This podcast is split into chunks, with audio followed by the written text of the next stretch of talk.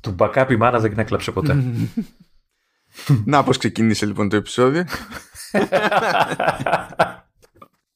Κανείς δεν ξέρει γιατί μιλούσαμε πριν, δεν έχει σημασία, δεν πειράζει.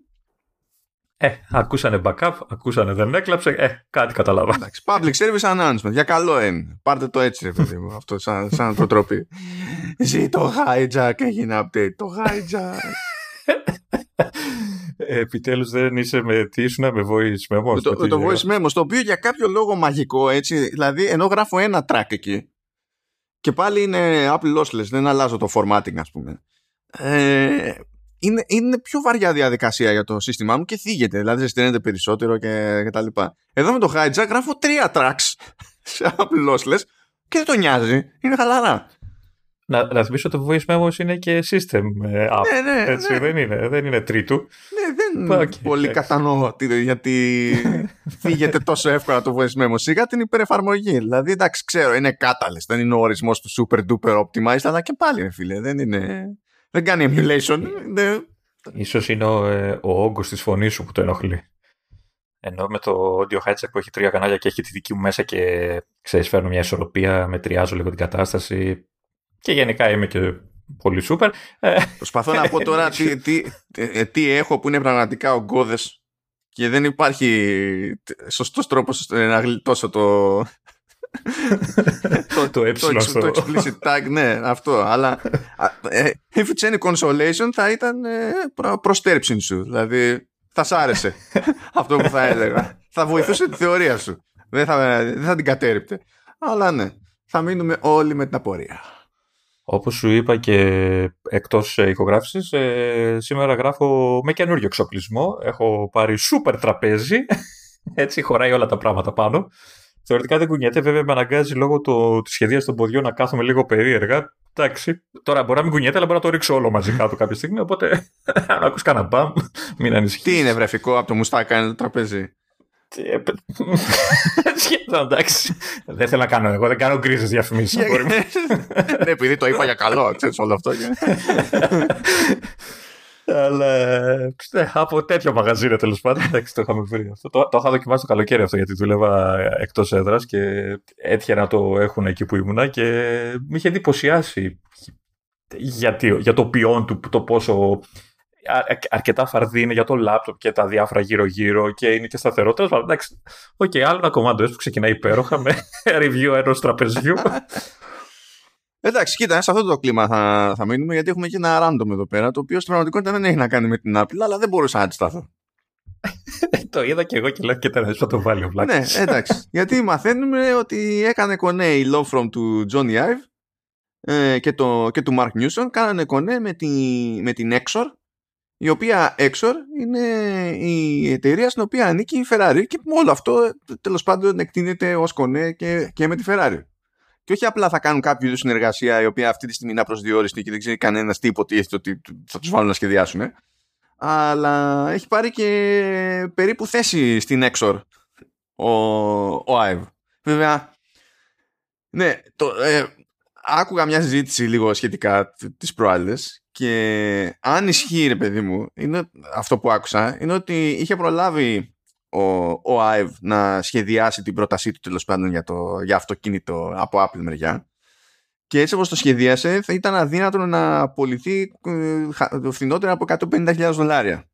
Και ότι ε, αυτός ήταν και ο λόγος που ο, έφαγε άκυρο τελείως η πρόταση του Ive. Δηλαδή που είχαμε φτάσει. Έτσι. Αλλά μάλλον πρέπει να έχει κάψα το άτομο να ασχοληθεί με κάτι που να έχει να κάνει με αυτοκίνητο και κατάφερε και έκανε κονέ με την Exor και τη Ferrari. Τι να πω. Δι- Δύο σχολεία. Το πρώτο είναι ότι ζω για να ακούσω την επόμενη διαφήμιση του αυτοκίνητου με τη φωνή του Ive που μου έχει κλείψει απίστευτα από τις ε, παρουσιάσεις της Apple. Ε, και το δεύτερο είναι ότι ζω για να δω το, καινο- το καινούργιο μοντέλο της Ferrari το οποίο θα είναι από αλουμίνιο και γυαλί υπέρλεπτο έτσι δεν θα χωράς να μπεις μέσα αλλά θα είναι πανέμορφο το, το επόμενο που μένει είναι επειδή δεν μπορεί να βγάλει η Apple λέει και καλά άκρη με το με ποιον θα κάνει κονέ για να φτιάξει το, το αυτοκίνητο να επιβδίσει και να κάνει κονέ με τη Ferrari οπότε σε εκείνη την περίπτωση θα πάρει το αίμα του πίσω το, ο Ive και δεν θα μπορεί να τιμολογηθεί το τελικό αποτέλεσμα λιγότερο από 200.000 δολάρια.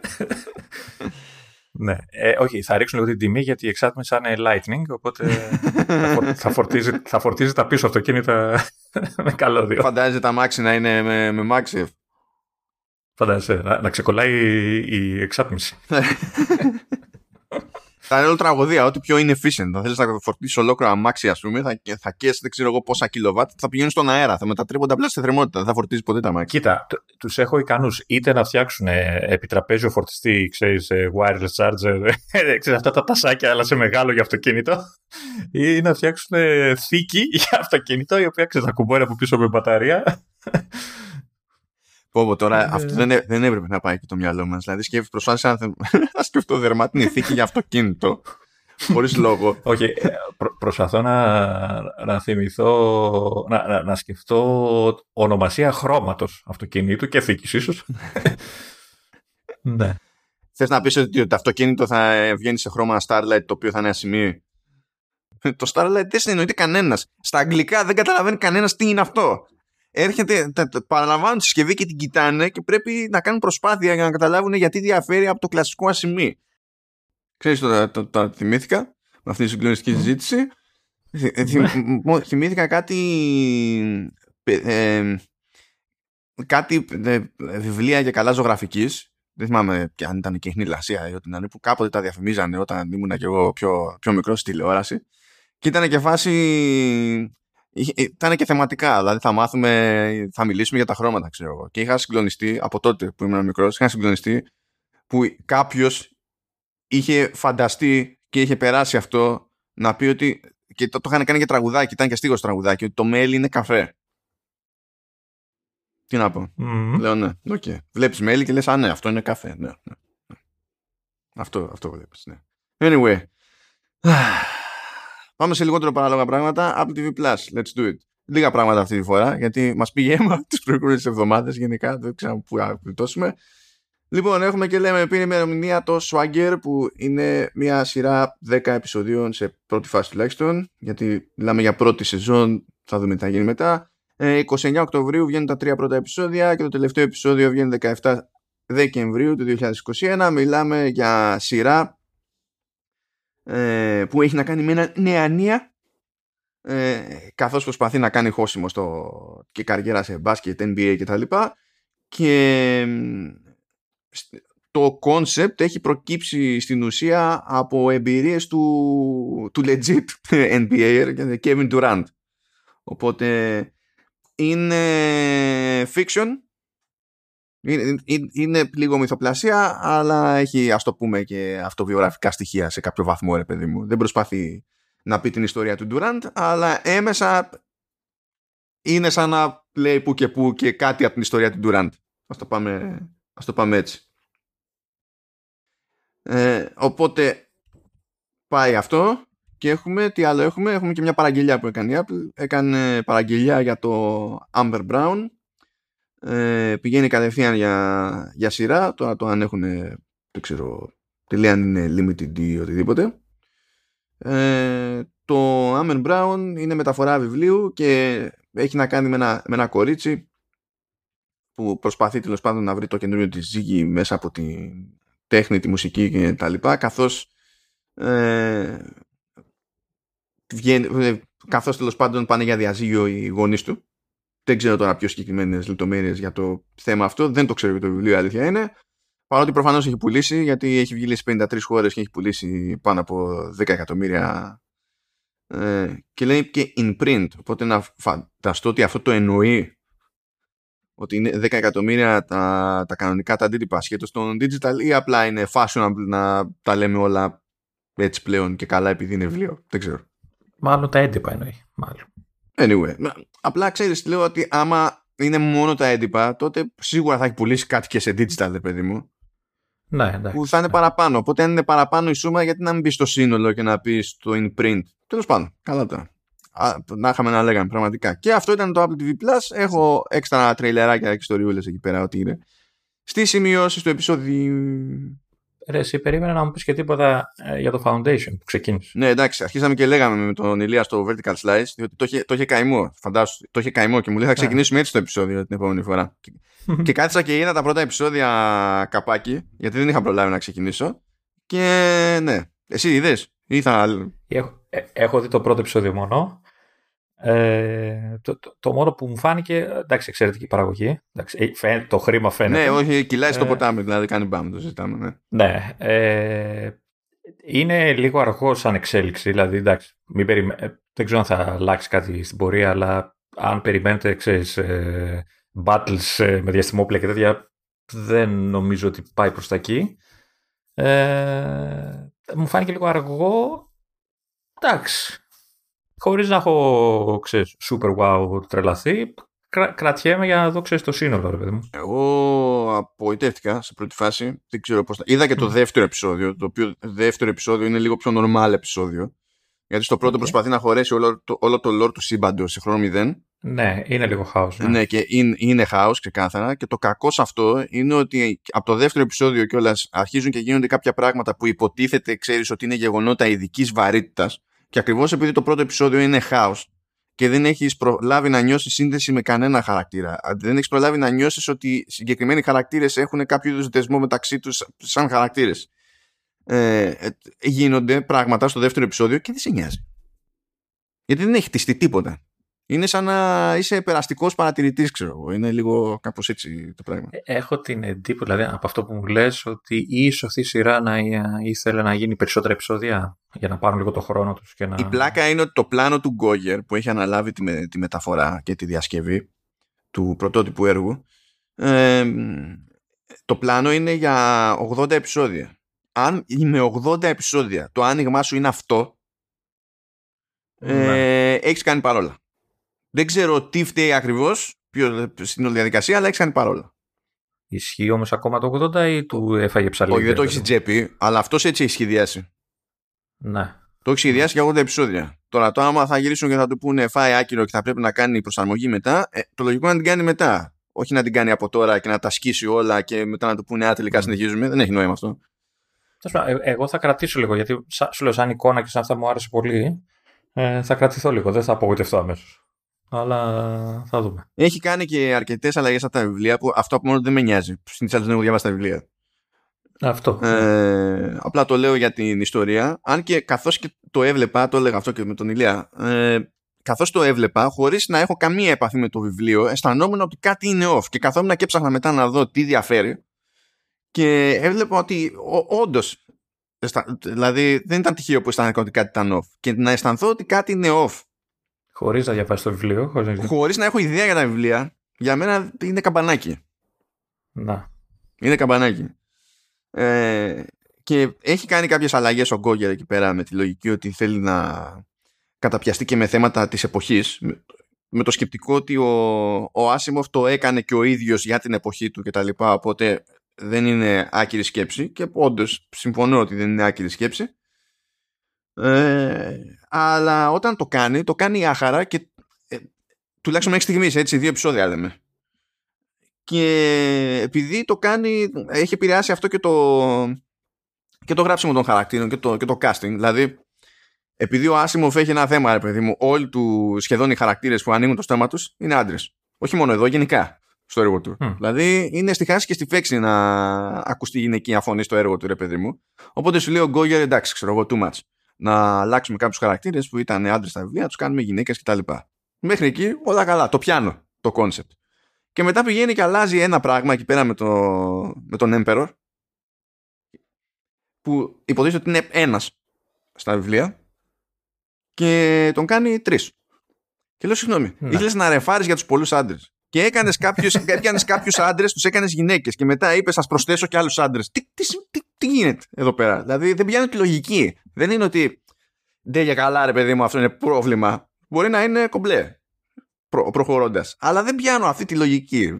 Τι να πω, δεν ξέρω. Τέλος πάντων. Anyway. Ε, ναι, αυτά κατά μία έννοια για το Foundation. Να συνεχίσω να το βλέπω. Δεν ξέρω, αν θα κάνουμε, δεν ξέρω ακόμα αν θα κάνουμε επεισόδιο και στο Showrunners γι' αυτό ή όχι.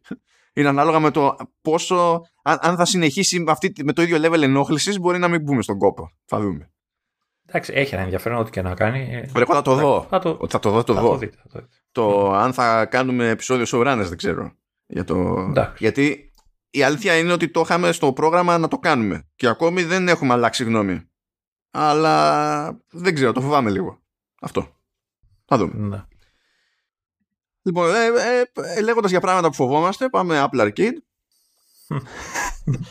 Έχουμε ανακαλύψει δύο παιχνίδια αυτή τη φορά. Ένα που είχαμε κάβα από την προηγούμενη, το Castlevania Grimoire of Souls και την πιο πρόσφατη προστίκη από το, που προέκυψε από το προηγούμενο επεισόδιο μέχρι το τωρινό, το Lego Star Wars Battles. Λοιπόν, Castlevania Grimoire of Souls ε, αυτό είναι μια περίεργη περίπτωση παιχνιδιού διότι το είχε ανακοινώσει νομίζω το 2018 η Konami και έκανε soft launch το 2019 soft launch σημαίνει συνήθως ότι το βγάζουμε στη Νέα Ζηλανδία ή κάτι τέτοιο ε, βλέπουμε λίγο πως πηγαίνει είναι σαν public beta testing ε, πειράζουμε πράγματα και κάποια στιγμή κάνουμε και το κανονικό το λαντσάρισμα κάπως έτσι δεν έγινε ποτέ αυτό δηλαδή έγινε soft launch και μετά πήρε πόδι το παιχνίδι ε, δεν νομίζω ότι είναι ξεκάθαρο το τι παίχτηκε και πώς και τα λοιπά. Αλλά τέλος πάντων κάποιο κονέ έκανε εκεί πέρα η Konami με την Apple, αναστήθηκε το παιχνίδι και έσκασε στο Apple Arcade. Τώρα, αυτό παίζει σε μια περίοδο, περίοδο για την Konami, η οποία Konami έβγαλε αυτό το Castlevania, το οποίο είναι μπορεί να είναι κατά βάση mobile games στην ουσία, αλλά ε, είναι το πρώτο νέο Castlevania εδώ και κάτι χρόνια. Νομίζω από το 2014, κάτι τέτοιο. Ε, επίσης έπεσε στην ίδια περίοδο να ανακοινώνει ε, ένα collection με τέσσερα Castlevania για κονσόλες και λοιπά το οποίο βγήκε τώρα και κατευθείαν ε, μπήκε σε έκπτωση για το Tokyo Game Show και είναι μισά λεφτά. Κατευθείαν που εξ αρχής δεν είναι full price τώρα το collection. Και σύν της άλλης έκανε και κονέ με τη Microsoft η Konami και έχει ένα ε, ένα remaster από παλαιότερο Castlevania. Δεν θυμάμαι τώρα πια απ' όλα. Είναι, sorry ε, στα Games with Gold του, του, του Οκτωβρίου. Ξαφνικά η Konami είπε πρέπει να φανεί το Castlevania παντού. με κάποιο τρόπο, ρε παιδί μου. Τώρα, αν αυτό σημαίνει ότι θα δούμε και ποτέ σε αυτή τη ζωή ε, και καλά Castlevania με κάκαλα, δηλαδή ως κυκλοφορία, δεν ξέρω. Με την Konami δεν ξέρει ποτέ κανένας. Ε, έτσι όπως είναι η φάση. Άρα είχα. Ε, η, η, η, αίσθησή μου όταν το είδα το συγκεκριμένο. Ε, μάλλον είναι σωστή από αυτά που, μου, από αυτά που καταλαβαίνω ότι λες. Ότι. Οκ. Να, ε, να εξηγήσω εδώ ότι συνήθως, επειδή συνήθως λέω εγώ για τα Arcade-ια αυτά, ότι το συγκεκριμένο παιχνίδι του στείλα χθες μήνυμα του Μάνου. Ε, βασικά το είχα πει και από πιο πριν, αλλά του το είπα χθες ότι δεν το καταλαβαίνω. Έτσι απλά. Δηλαδή, δεν το καταλαβαίνω. Εντάξει. Ε, ε, ε, όταν ξεκίνησα να παίζω, εγώ στο, στο μυαλό μου είχα κάτι άλλο για τα Castlevania. Όχι ότι είμαι φανατικός φίλος της σειράς και αυτά. Τη σέβομαι και αυτά τα, με τα χρόνια και αυτά. Τη σέβομαι σαν σειρά κτλ. Αλλά επειδή έχουμε συνηθίσει να λέμε ότι αυτό το παιχνίδι ανήκει στην κατηγορία των ε, Metroidvania. Ναι. Έτσι, με το ε, δεύτερο συστατικό να παραπέμπει στα Castlevania έτσι, του όρου. Ε, και συνήθως ε, αυτός ο όρος περιγράφει τίτλους οι οποίοι έχουν εξερεύνηση, ξέρεις, αναβαθμίζεσαι και σιγά σιγά ανοίγουν και άλλες περιοχές και δεν ξέρω εγώ τι γρήφη κτλ. Ε, ξεκίνησα με αυτή την αίσθηση αυτό το παιχνίδι. Και ξαφνικά όταν το άνοιξα, ε, ξεκίνησε ένας βομβαρδισμός πληροφοριών και tutorial ε, που εμένα με κούρασε αυτόματα. Με την έννοια ότι ε, πήγαινες να ξεκινήσεις και σου πέταγε. Ε, πατήστε εδώ για να δείτε αυτό. Κάνε εκείνο αυτό. Αναβαθμίζεις εκείνο. Κάνεις το άλλο. Και ε, έλεγα, ε, ναι, αφήστε με να δω λίγο το παιχνίδι πώς είναι. Δηλαδή, θα το δω. Θα το, θα, και, ε, και λίγο αυτό με φόβησε. Με, με, με, τα χάσα. Δηλαδή, μπούκοσα. Και ξεκίνησα και το παιχνίδι μετά να παίξω. Και δεν είναι αυτό που είχα στο μυαλό μου. Δηλαδή, έπαιζα και συνειδητοποιούσα ότι κάθε πίστα είναι δύο-τρεις οθόνες, μια τελική οθόνη που γίνεται κάποια μάχη και αυτό. Φα... Και πάμε πάλι. Fun fact, ο δημιουργός της σειράς, ο Koji Karasi, που έχει φύγει εδώ και χρόνια από την Konami και έχει βγάλει τα, το Bloodstained από τότε, ε, είπε σχετικά πρόσφατα, νομίζω πρόπερση, πριν από τρία χρόνια κτλ του είπε, τον, του έκανε κάποιος ερώτηση και μπλα μπλα, το είδος στο Metroidvania κτλ. Και, και ήταν σε φάση, τι είναι αυτό; δεν, είχε, δεν, τόσα, δεν είχε πάρει χαμπάρι. Λέει, πρώτη φορά το ακούω. Και, και λέει, Α, OK. Okay. Ε, καλά τώρα, βλα, βλακείες τώρα αυτά. Δεν αποκλείεται να με είχε πάρει χαμπάρι.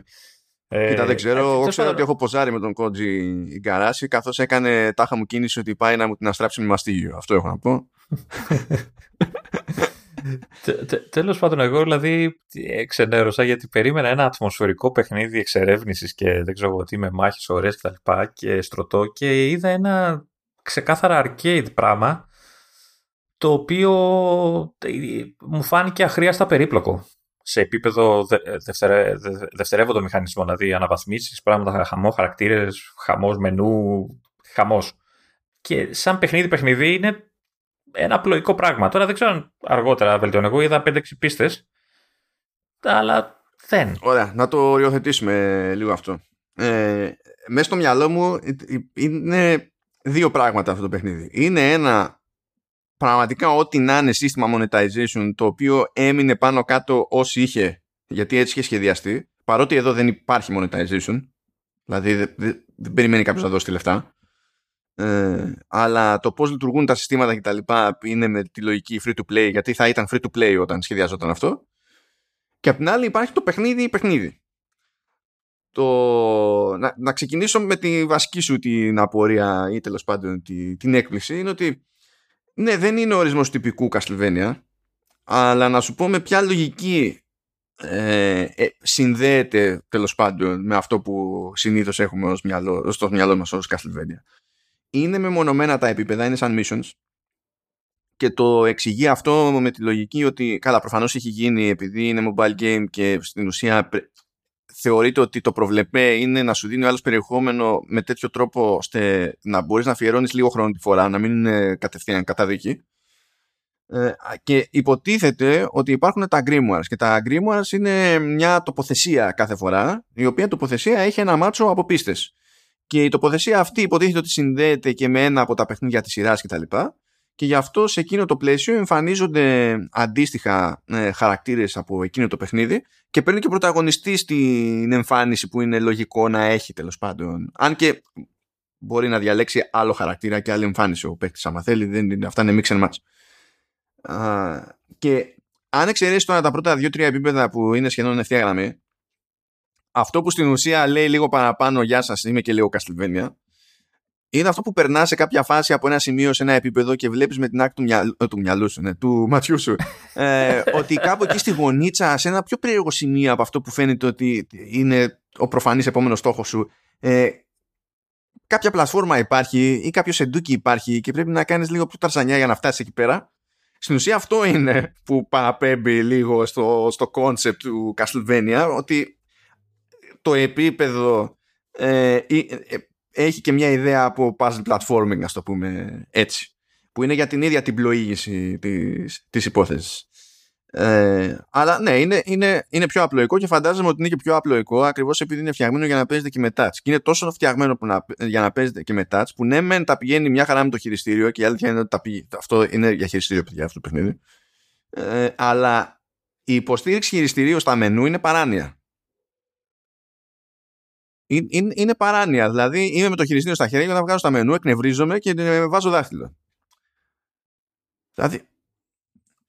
Εντάξει, σε οθόνη είναι παιδιά, δεν ξέρω τώρα τι, τι, να, τι να πω. Αφού για παιχνίδι γι' αυτό μιλάμε. Ε, και ναι, τώρα το παιχνίδι αυτό σαν φάση δεν είναι super elaborate, δεν πρέπει να είναι και τεράστιο γιατί δεν έχω παίξει πολλά επίπεδα και κοντεύω και καλά μου βγάζει ποσοστό ολοκλήρωση σχεδόν 20%. Δεν είναι ότι έχω κάνει καμιά τέτοια ιστορία μεγάλη. Ε, έτσι όπως γίνονται οι αναβαθμίσεις και τα λοιπά με το ρυθμό που τρέχουν τουλάχιστον μέχρι τώρα δεν έχω βρει κάποιο, κάποιο ιδιαίτερο μπλόκο κάπου που να με εμποδίζει επειδή δεν έχω level αρκετά ή δεν έχω αρκετό damage και, και τα λοιπά. Δεν ξέρω αν προχωρά μέχρι τέλους αυτή η ισορροπία βέβαια είναι λίγο σχετικό. Αλλά τέλος πάντων, ας το πούμε ότι είναι ένα Castlevania light σαν φάση, πολύ light το οποίο στα βασικά του έτσι όπως λειτουργεί όταν τρέχει το παιχνίδι, το παιχνίδι, είσαι μέσα στο επίπεδο, έτσι. Είναι OK. Okay. Ούτε κρύο, ούτε ζέστη.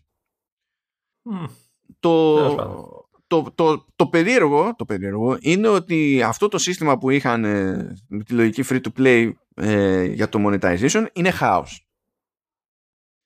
Είναι, είναι ιαπωνικού τύπου χάος. Είναι τόσο χάος που κάποιος είπε ότι θέλω να σου δώσω ένα μηχανισμό με τον οποίο θα κες ξέρω εγώ gems τι διάλογο είναι crystals για να αποκτάς όπλα Και για κάποιο λόγο αυτή η διαδικασία μέσα στο μυαλό του Ιάπωνα συνδέεται με το νόημα summon. Ότι κάνω summon το όπλο. Δεν κάνεις summon το όπλο. Δίνω ε, ένα resource και παίρνω ένα όπλο. Και βλέπω και ποιο όπλο είναι. Δηλαδή είναι, αγορά είναι. Αγορά με crystals. Είναι μέσα στο shop του ρημάδιου του τέτοιου. Τι, μου, τι summon και μπουρδες. Το οποίο summon βέβαια είναι διαφορετική επιλογή στο μενού από το legit το shop. Και το legit το shop έχει πράγματα μέσα που δεν εμφανίζονται αλλιώς.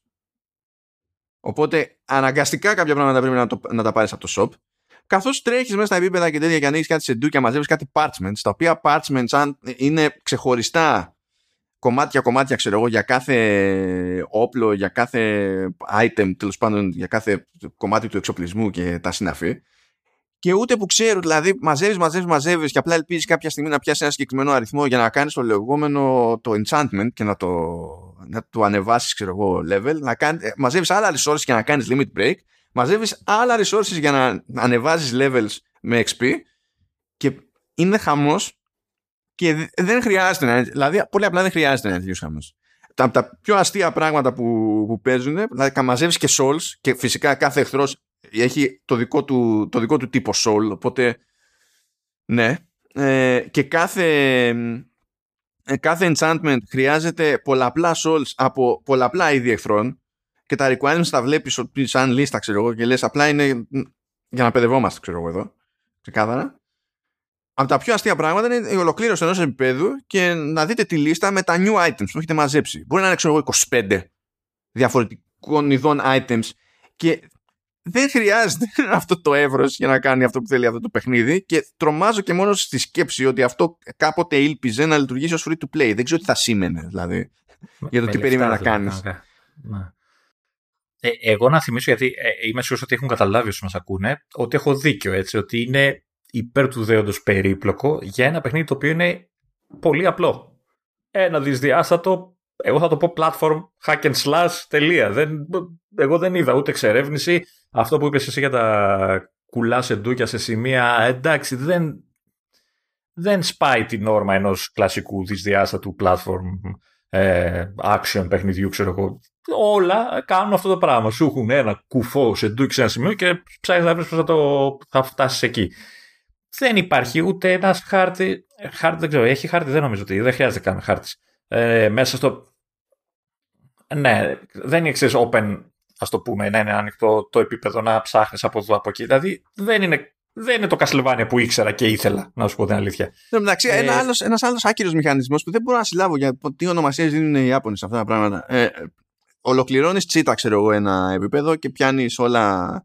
Γιατί έχει κάποια, ας το πούμε, targets να χτυπήσεις και καλά σου λέει ότι ολοκλήρωσε το επίπεδο, ok, φάει όλου του εχθρού, ok, ή ολοκλήρωσε το επίπεδο σε λιγότερα από τρία λεπτά, έχει κάποια challenges έξτρα ένα επίπεδο και άμα τα τσιτώσει αυτά νομίζω σου δίνει το περιθώριο μετά χωρίς να ξαναπέξει το επίπεδο να κάνεις το λεγόμενο simple search. Το οποίο simple search το κάνεις και σου δίνει με τη μία items που θα έβρισκες μέσα σε αυτό το επίπεδο. Τι πάει να πει κάνω simple search σε επίπεδο, τι, τι μπουρδα είναι αυτή; Και να κάνω και απανοτά. Τι, ναι, κάτι, κάτι random. Δηλαδή, άπειροι μηχανισμοί εκτός του ίδιου του action στο επίπεδο που είναι κουράσογλου, δηλαδή αλήθεια. άρα έχω δίκιο. Αυτή είναι η αλήθεια. Δεν, δεν, είμαι, δεν είμαι εγώ χαζός, έτσι. Δηλαδή, όχι, όχι, όχι. όχι. Και, και ε, αυτό που με ενόχλησε περισσότερα από όλα, έτσι. Ξεκινάει ένα παιχνίδι που είναι μέρος μιας σειράς η οποία έχει αφήσει ιστορία, έχει μια, ένα story ε, που με τα χρόνια έχει γίνει λίγο πιο περίπλοκο, δηλαδή υπάρχουν χαρακτήρες, υπάρχει από πίσω ε, lore και ξεκινάς τώρα ένα παιχνίδι που δεν είσαι εσύ ο φαν της σειράς, έτσι, δεν έχεις παίξει πολύ από όλα αυτά και δεν έχεις ιδέα τι γίνεται και σε βομβαρδίζεις, προσπαθεί μέσα σε όλα αυτά που προσπαθεί να σου εξηγήσει για τα μενού και για τα συστήματα και όλα αυτά, να σου πει και λίγα πράγματα για το backstory. Εντάξει, είναι ψηλό light βέβαια, δεν προσπαθεί και πολύ στα σοβαρά. Ε, εντάξει, σου εμφανίζει τώρα ξαφνικά 85 χαρακτήρες, ε, σου πετάει 5 διαλόγου, 5 ξέρεις, ατάκες του στυλ, αυτός έκανε εκείνο το άλλο και, και, και, και γίνεται ένα κεφάλι. Ε, έτσι, σκάνε μύτη μετά και όλες οι επεξηγήσεις για τα διάφορα μενού, upgrades, ε, souls, ε, parchments, τα πάντα. Πίζεις, λες, δεν πειράζει, θα το ξεκινήσω να δω τι στο καλό είναι αυτό το παιχνίδι ε, και βλέπεις ένα τελείως απλοϊκό πράγμα. Το οποίο εμένα με κρεβρίζει αυτόματα όταν, όταν ένα παιχνίδι σου γεννάει τη φάση ότι ξέρεις Κασλιβάνια, κόμι Δράκουλας, ε, σκοτεινό ατμόσφαιρα και αυτά και παίζεις και τελειώνει η πίστα και σου λέει Clear! Ε, τόσο σκορ! Ε, δεν παίζω arcade, άσε με. Δεν ξέρω τι εννοείς. Απλά arcade λέγεται η υπηρεσία. Δεν καταλαβαίνω. ναι. ναι, εντάξει. Ε, κοίτα, ε... εγώ νομίζω ότι για κάποιος που δεν έχει μπλέξει καθόλου με Castlevania μπορεί να το παίξει αυτό σχετικά ευχάριστα, αλλά να σας πω, χωρίς να είναι ταυτόχρονα κάτι σοβαρό, αλλά να σας πω τι δοκίμασα εγώ και μέχρι στιγμής μου βγαίνει, δεν μου έχει σκάσει τη μάπα. Ε, απλά αγνώρισα πλήρως την όλη φάση με τα resources. Δεν κάνω τίποτα, δηλαδή δεν μπαίνω στη διαδικασία να πω θα κάνω αυτό γιατί χρειάζομαι το τάδε πράγμα, περισσότερο από το τάδε πράγμα. Ε, βλέπω που στο μενού έχει βάλει θαυμαστικό ότι μπορώ να κάνω upgrade και τα λοιπά, πηγαίνω να τα κάνω στα τυφλά. Δεν, δεν, δεν προσέχω καν τι κάνω. Ε, ύστερα όταν πάω να, να, να ξεκινήσω νέο επίπεδο ε, έχει επιλογή και καλά για προετοιμασία και μπορείς να πας στο χαρακτήρα σου και έχει να κάνει ό,τι equip τα καλύτερα που παίζει, πατάς ένα κουμπί και ό,τι καλύτερο έχει ναι. μπαίνει οπότε έχεις σίγουρα τα καλύτερα stats για την περίσταση με βάση ναι, τα αντικείμενα που έχεις. Ναι, Προχωράς, παίζεις έτσι, χωρίς να δίνεις βάση σε τίποτα στην ουσία από τα εκτός τη της δράσης στο, στο επίπεδο. Ε, και μέχρι στιγμής αυτό δεν μου έχει σκάσει τη μάπα.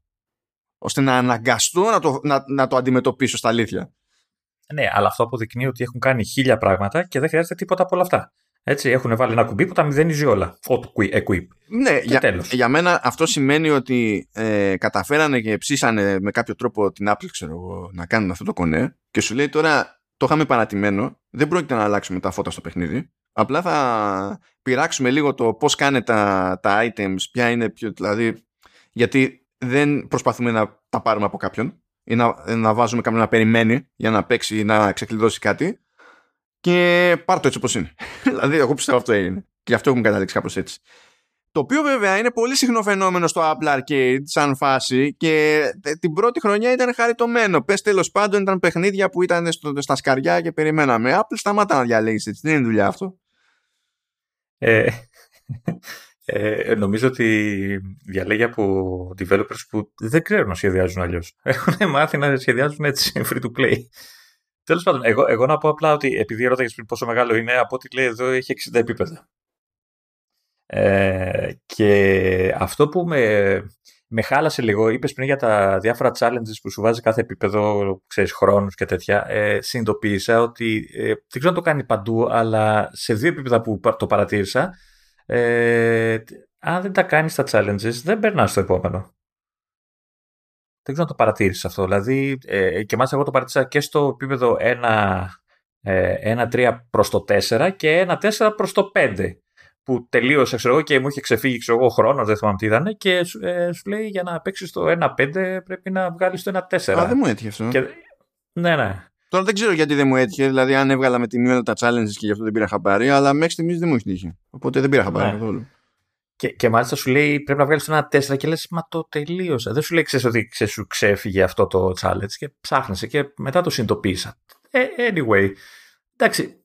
Τε, πολύ, πολύ κακό για το τίποτα για μένα όλο αυτό το. Πολύ, πολύ βαβούρα και ακόμα και το soundtrack είναι ενοχλητικό. Α, ο, ο ήχος. Α, σε, αυτό, σε αυτό διαφωνώ. Ναι, το... Όχι, δεν, μιλάω για τη, δεν μιλάω για τη σύνθεση. Μιλάω για το. το, το, το είναι πολύ, ε, πολύ, δυ, πολύ δυνατά η μουσική, δεν ξέρω, θα μου πεις πώς θα τα ισιώσει αυτά με, τα, με τις επιλογές και αυτά, αλλά ε, ε, ξέρεις, επειδή έχει το, το εκκλησιαστικό το όργανο πούμε, που, που παίζει πολύ, ε, είναι πολύ οξύς ο ήχος του και Τώρα μπορεί να μου φαινόταν και επειδή μου είχα στραβώσει γενικότερα το παιχνίδι. Ε, μπορεί, γιατί ε, να σου πω, τουλάχιστον στον ήχο δεν έχουν κάνει έκπτωση από την άποψη ότι συνθέτει και πάλι η Νιτσίρου Γιαμάνε που είναι εργολαβία Καστλβένια εδώ και αιώνες. Δηλαδή όλο ο ήχος του Καστλβένια ε, έχει ναι. καθοριστεί από τη Νιτσίρου Γιαμάνε και θεωρείται ρε παιδί μου ναι, default. Ναι, σου ξαναλέω, δεν είναι η σύνθεση. Μάλλον με ενόχλησε γενικότερα το παιχνίδι και μου χτυπήσαν όλα μετά. Ξέρεις, ήταν αυτό. Σαν σύνθεση εννοείται ότι είναι OK, σαν, εννοείται ότι είναι super.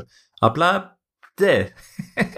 Εμένα, δηλαδή, με πιάσανε μερικά κομμάτια, τα ακούστανα πολύ και η αλήθεια είναι ότι ναι, μεν Μιτσίρου Γιαμάνε, ναι, μεν η, η αιώνια συνθέτρια για παιχνίδια Καστελβένια, αλλά σε αυτή την περίπτωση παίζει μια διαφοροποίηση. Αυτό το λέω για οποιονδήποτε έχει μια επαφή με τα Castlevania έχει αλλάξει λίγο ύφος επίτηδες και φροντίζει να λειτουργεί σε κάποιες άλλες συχνότητες ε, γιατί υπάρχει μια θεωρία, τώρα θα, θα κουφαθείς πλεονίδα, υπάρχει μια θεωρία τέλος πάντων ότι συχνότητες στα 332 Hz ε, έχουν και καλά, πώς, πώς να σου το πω, ε, έχουν healing properties.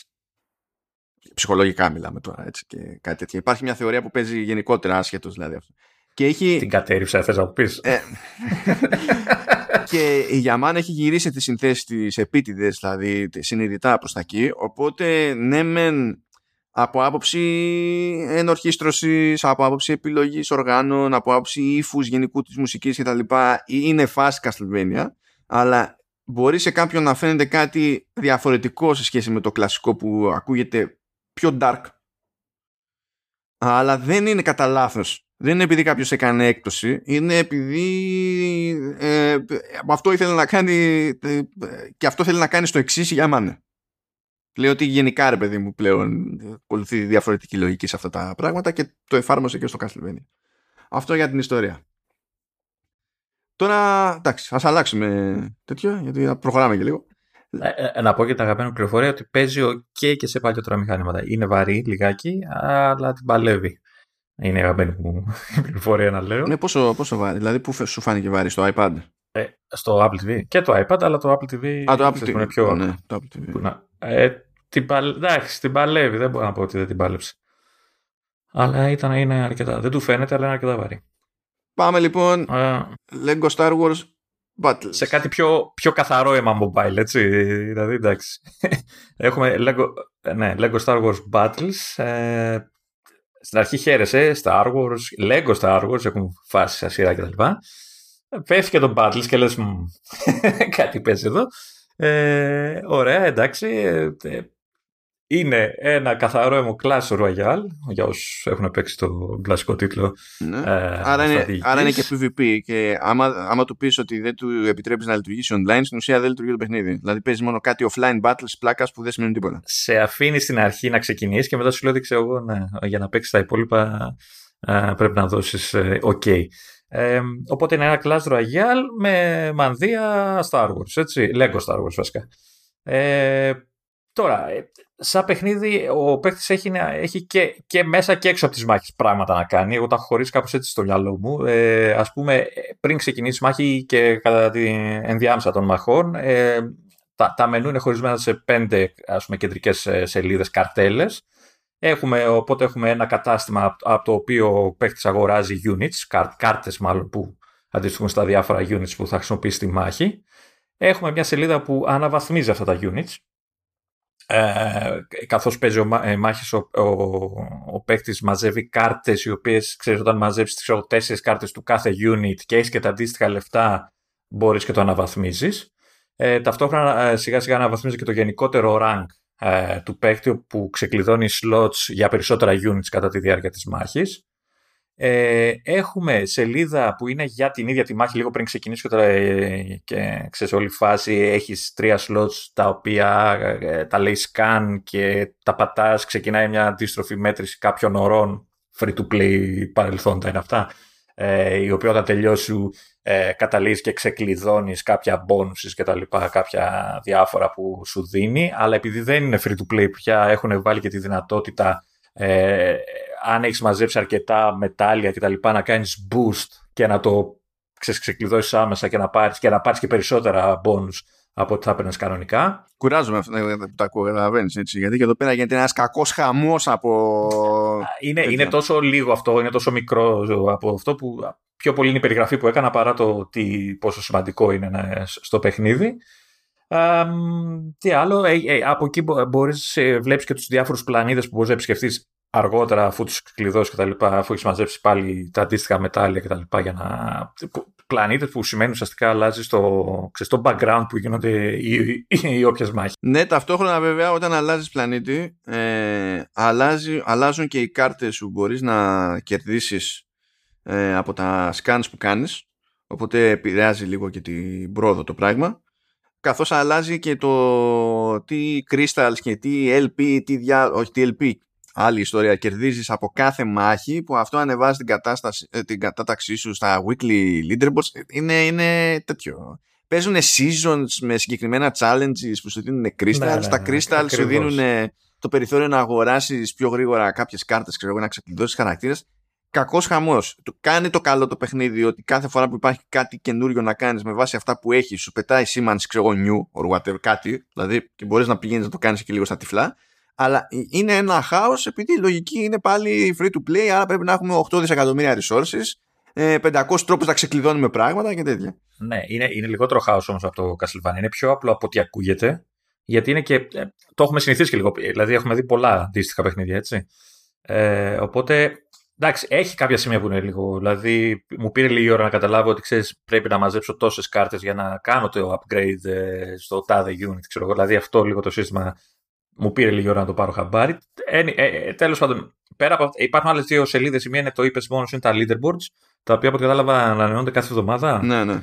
Ε, και, και ξεκλειδώνεται μαζί με την επόμενη σελίδα που είναι τα διάφορα events ε, που και αυτά ανανεώνονται ανατακτά χρονικά διαστήματα Αυτές οι δύο καρτέλες ξεκλειδώνονται μετά από λίγη ώρα παιχνιδιού, οπότε ε, δεν είναι διαθέσιμες αμέσως. Οπότε όλο αυτό το πράγμα ε, συνθέτει το πριν και το ενδιάμεσα από τις μάχες, ό,τι μπορεί να κάνει ο, ο παίκτης δηλαδή έξω από τη μάχη. Τώρα, ε, μέσα στη μάχη τα πράγματα είναι κλάστρο αγία, δηλαδή οι δύο αντίπαλοι ένας πάνω, ένας κάτω, έτσι, ε, υπάρχει, ε, ε, υπάρχουν δύο τρόποι για να κερδίσεις ε, τον κάθε αγώνα. Ο ένας είναι ο, ο κλασικός τρώω τη βάση του άλλου, καταφέρω και καταστρέφω την κεντρική βάση του άλλου.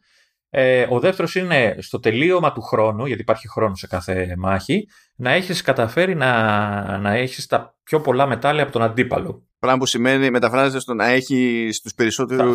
Περίμενε, περίμενε. Ας, ας, τα, τα, τα έχω όλα. Περίμενε.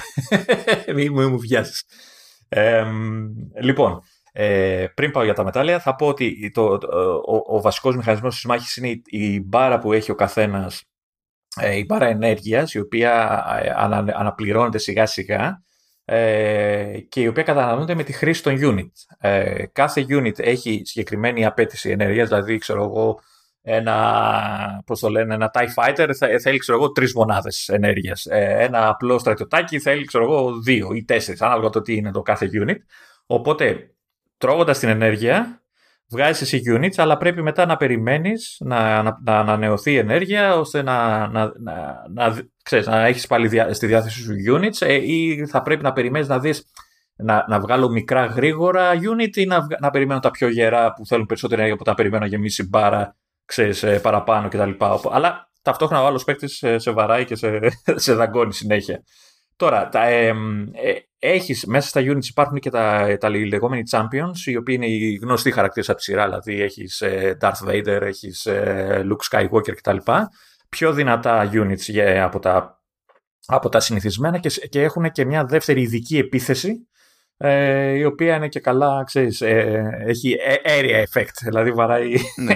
γενικά γύρω γύρω Είναι, είναι, είναι, είναι force power, αλλά δεν έχουν μόνο area effect, γιατί ξεκλείδωσαν σήμερα τον Yoda και εκείνο σηκώνει force shield και καλά ώστε να αντέχει περισσότερο okay. okay, Λοιπόν, τώρα, ε, ε, επιστρέφω στα μετάλλια που λέγαμε στην αρχή. Ε, μέσα στην πίστα ε, υπάρχουν πέντε σημεία στα οποία ο παίκτης ε, έχει τη δυνατότητα να χτίσει έναν πύργο ε, ο οποίος πύργο βέβαια και αυτός αναβαθμίζεται, αλλάζει τι πύργος θα είναι, αν θα πετάει φωτιές, αν θα πετάει λέιζερ, δεν ξέρω, διάφορα.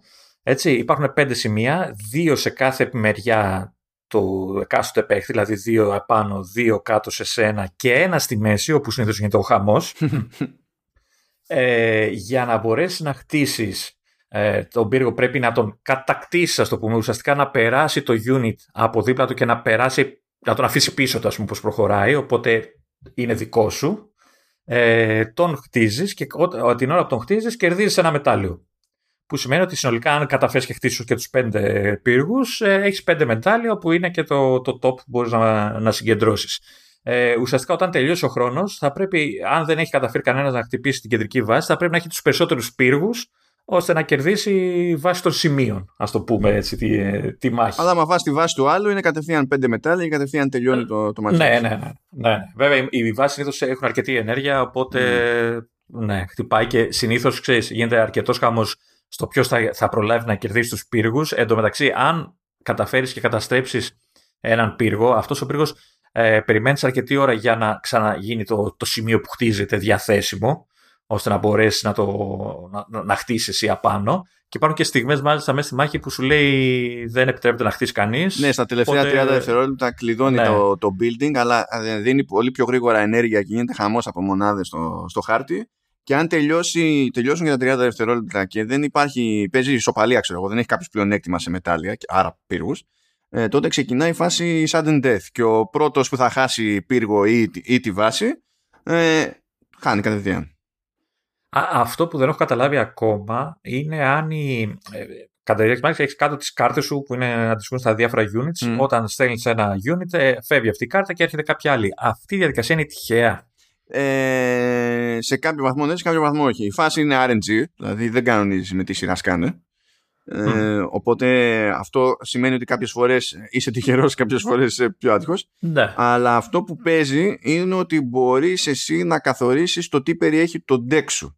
Και μπορείς να αποθηκεύσεις και διαφορετικά decks.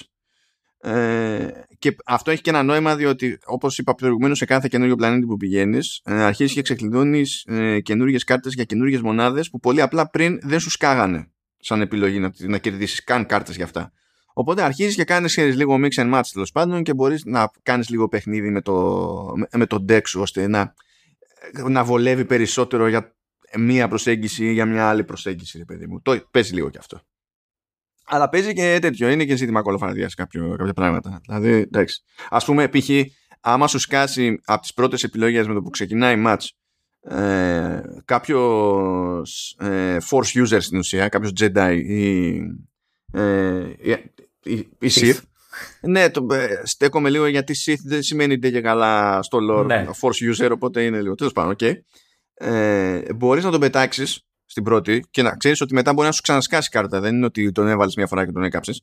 Μπορείς να τον πετάξεις να προχωράει μόνος του γιατί αυτός και ρίχνει αρκετό ξύλο και μπορεί να φάει αρκετό ξύλο και σου δίνει το χρόνο να προχωρήσει μπροστά για να ε, χτίσει μια ώρα αρχίτερα μέσα στη μέση που μετά αυτό με τη σειρά τους ε, επιτρέπει στις δικές σου νέες μονάδες να ξεκινάνε από πιο ψηλά και να ασκείς πίεση. Α, μπράβο, αυτό ήθελα να, ήθελα να το πω και αυτό το, θα το λέγαμε μετά. Ναι, παίζει λίγο αυτό βέβαια. Αυτές οι μονάδες, ας πούμε, ε, ε, δεν μπορούν να κάνουν τίποτα όταν σκάει κάποια μονάδα που ρίχνει από αέρα. Και αν έχει ο άλλος τέτοια μονάδα εκείνη την ώρα στο deck του, στην ουσία σου έχει σκίσει τον force user. Αν όμως δεν έχει, το έχεις κάνει μια γιατί αλωνίζει μέχρι ένα σημείο, μέχρι να καταφέρει ο άλλος να πετύχει τη μονάδα που πρέπει για να τον σκίσει, ξέρω εγώ, μια ώρα αρχίτερα. Και παίζει, παίζει και κολοφαρδία. Οι επιθέσεις από αέρος είναι, είναι σχετικά overpowered. Έτσι, δηλαδή είναι και ο, ο εύκολος τρόπος να διαλύσεις πύργους, ακόμα και τη βάση την ίδια. Ε, ειδικά να τον αρχίσεις και τις αναβαθμίζεις. Ε, τι άλλο, ε, νομίζω αυτά είναι τα βασικά όλα για το, για το παιχνίδι. Εγώ να, να σημειώσω εδώ τώρα κάποια γενικά που έχω, που έχω σκεφτεί. Δηλαδή, εντάξει, είναι της ε, TT Games, έτσι, που κάνει τα, τα Lego Games γενικότερα. Ε, εμένα μου άφησε την, ε, ότι το παιχνίδι μου, μου έδωσε, είναι, είναι αρκετά κόλλημα, έτσι, είναι αρκετά εθιστικό. Έτσι. Παρόλο που δεν, με, δεν είχα κολλήσει με το Clash Royale, ε, είχα καταλάβει ότι θα γίνει χαμός με, τη, με την κατηγορία το συγκεκριμένο έχει, έχει τη φάση του. Είναι και λίγο Star Wars, δηλαδή σε, σε τραβάει και αυτό. Είναι αρκετά δηλαδή, κολλάς. Ε, τώρα, με, με χάλασε. Τουλάχιστον εγώ δεν έχω βρει τέτοιο πράγμα. Ε, ότι δεν έχεις δυνατότητα να, να παίξεις με φίλους. δηλαδή το, το matchmaking είναι random τελείως. Ε, οπότε δεν ξέρω, δεν ξέρω αν θα το βάλω αργότερα. Δεν είδα κάτι πάντως να, να μπορείς να πεις ότι θα παίξω με τον τάδε φίλο που έχω στα, ξέρεις, στις επαφές μου ξέρω, που έχεις στο Game Center κτλ. Ε, και το άλλο που με χάλασε που είναι και αυτό τυχαίο είναι ότι σε κάθε μάχη ε, το, το παιχνίδι ρίχνει ζαριά, ας το πούμε, για το ποια μεριά θα, θα είσαι, light ή dark κτλ. Που σημαίνει ότι ε, καθ' όλη τη διάρκεια του παιχνιδιού έχεις την ε, υποχρέωση, ας το πούμε, να, να αναβαθμίζεις και να ε, προσέχεις δύο ειδών deck. Ένα για την dark και ένα για τη light side. Και νομίζω ότι αυτό θα μπορούσε να έχουν μια επιλογή να σου πούνε ότι ξέρεις τι, ε, αν θες ε, δώσε πόνο και θα παίζεις με τη συγκεκριμένη πλευρά μόνο, ξέρω εγώ. Δεν χρειάζεται να λιώνεις, γιατί, γιατί κάθεσαι και λιώνεις και για τις δύο ε, πλευρές και υπάρχουν στιγμές που λες Τώρα εγώ προτιμώ να παίξω με τη Light γιατί έχω δώσει περισσότερο πόνο. Τώρα δεν με συμφέρει να παίζω με την Dark ακόμα μέχρι να την αναβαθμίσω μπορώ κτλ. Που σημαίνει ότι υπάρχουν στιγμές που μπορεί να, να σκάσει μάχες με πιο αδύναμο deck γιατί απλά δεν έχεις καταφέρει να, ε, να το αναβαθμίσεις. Δεν νομίζω... Δεν, ε, δεν νομίζω ότι υπάρχει πραγματικά τέτοιο, τέτοιο πρόβλημα όπως το περιγράφεις. Δεν είναι... Κοίτα, υπάρχουν στιγμές που εγώ... Ε, να στο εξηγήσω, να στο εξηγήσω. Γιατί ναι, ναι, ναι. Ε, νομίζω ότι σε μπερδεύει, επειδή γενικά όταν, όταν, κερδίζουμε, όταν κερδίζουμε μάχες στο παιχνίδι, ε, αν, στην ουσία η κάθε πλευρά, αν είχαμε light, κερδίζει κάτι πόντους η light side, αν είχαμε dark, τέλος πάντων, που στην ουσία είναι rebels από τη μία και first order από την άλλη, empire, ανάλογα με τη φάση. Ε, και κερδίζει τέλος πάντων κάποιους πόντους που το σύνολο αυτών των πόντων το που βρίσκονται καθορίζει το πότε ξεκλειδώνεται ένας άλλος πλανήτης κτλ. Ωστόσο, το αν, αν, το αν απέχουν αυτοί οι δύο αριθμοί δεν σημαίνει κάτι συγκεκριμένο για το τι πρόσβαση έχεις σε, σε κάρτες για αναβάθμιση του deck. Διότι αυτά τα scans που σου Skype που στην ουσία σου δίνουν κάρτες ε, με χρονοκαθυστέρηση κτλ. Εσύ μπορείς να έχεις παίξει με, με, με Rebels και να έχεις κερδίσει με Rebels αλλά το scan που σου έχει σκάσει να έχει κάρτες μέσα που όταν θα ξεκλειδωθεί ρε παιδί μου να έχει κάρτες για, για Empire ή να έχει ανάμεικτα. Αν, το, αν οι ανταμοιβέ ήταν μόνο για, για την πάντα που πηγαίνει καλά τότε θα υπήρχε όντως αυτό το πρόβλημα που λες.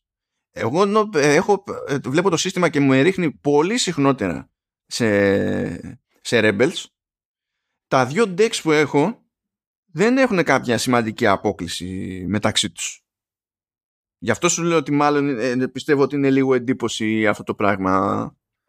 μπορεί, μπορεί. ε, αυτό που έχω εγώ πρόβλημα με το ότι διαλέγει, ότι διαλέγει την τύχη το σε ποια μεριά θα είσαι, άρα και ποιες κάρτες θα χρησιμοποιήσει κτλ.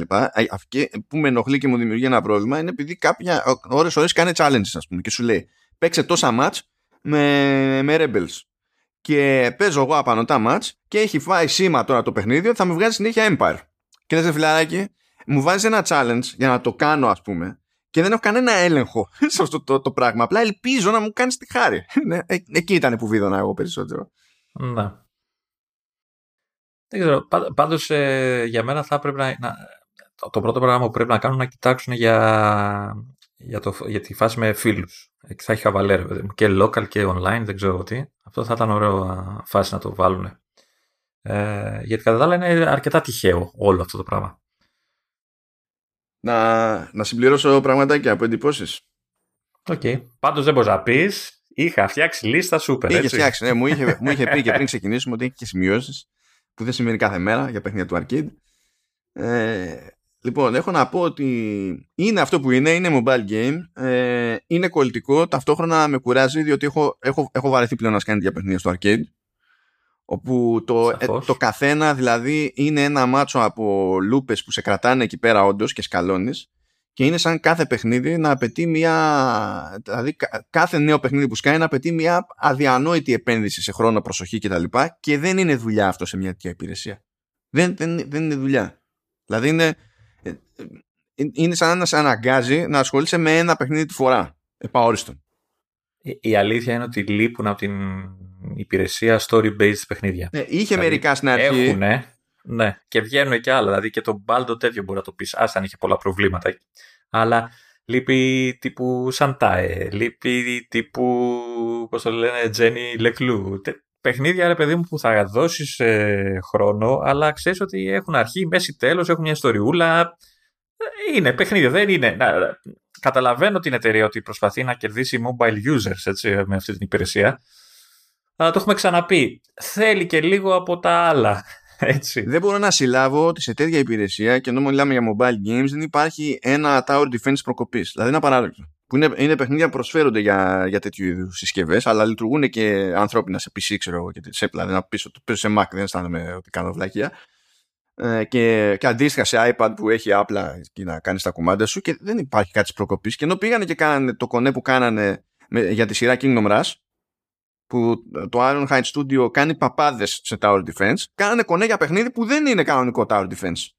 Δηλαδή, ε, το, όχι, ας πούμε, όχι. Απλά είναι, έχω, έχω κουραστεί πλέον με αυτό. Ε, είναι, είναι στραβή στρατηγική. Δεν είναι ότι είναι μάπα τα παιχνίδια, αλλά δεν γίνεται. Είναι σαν να έχουμε μονίμως το ίδιο πράγμα και που και που να προκύπτει κανένα arcade racer στη χάση και στη φέξη, ξέρω εγώ, και κάτι τέτοιο.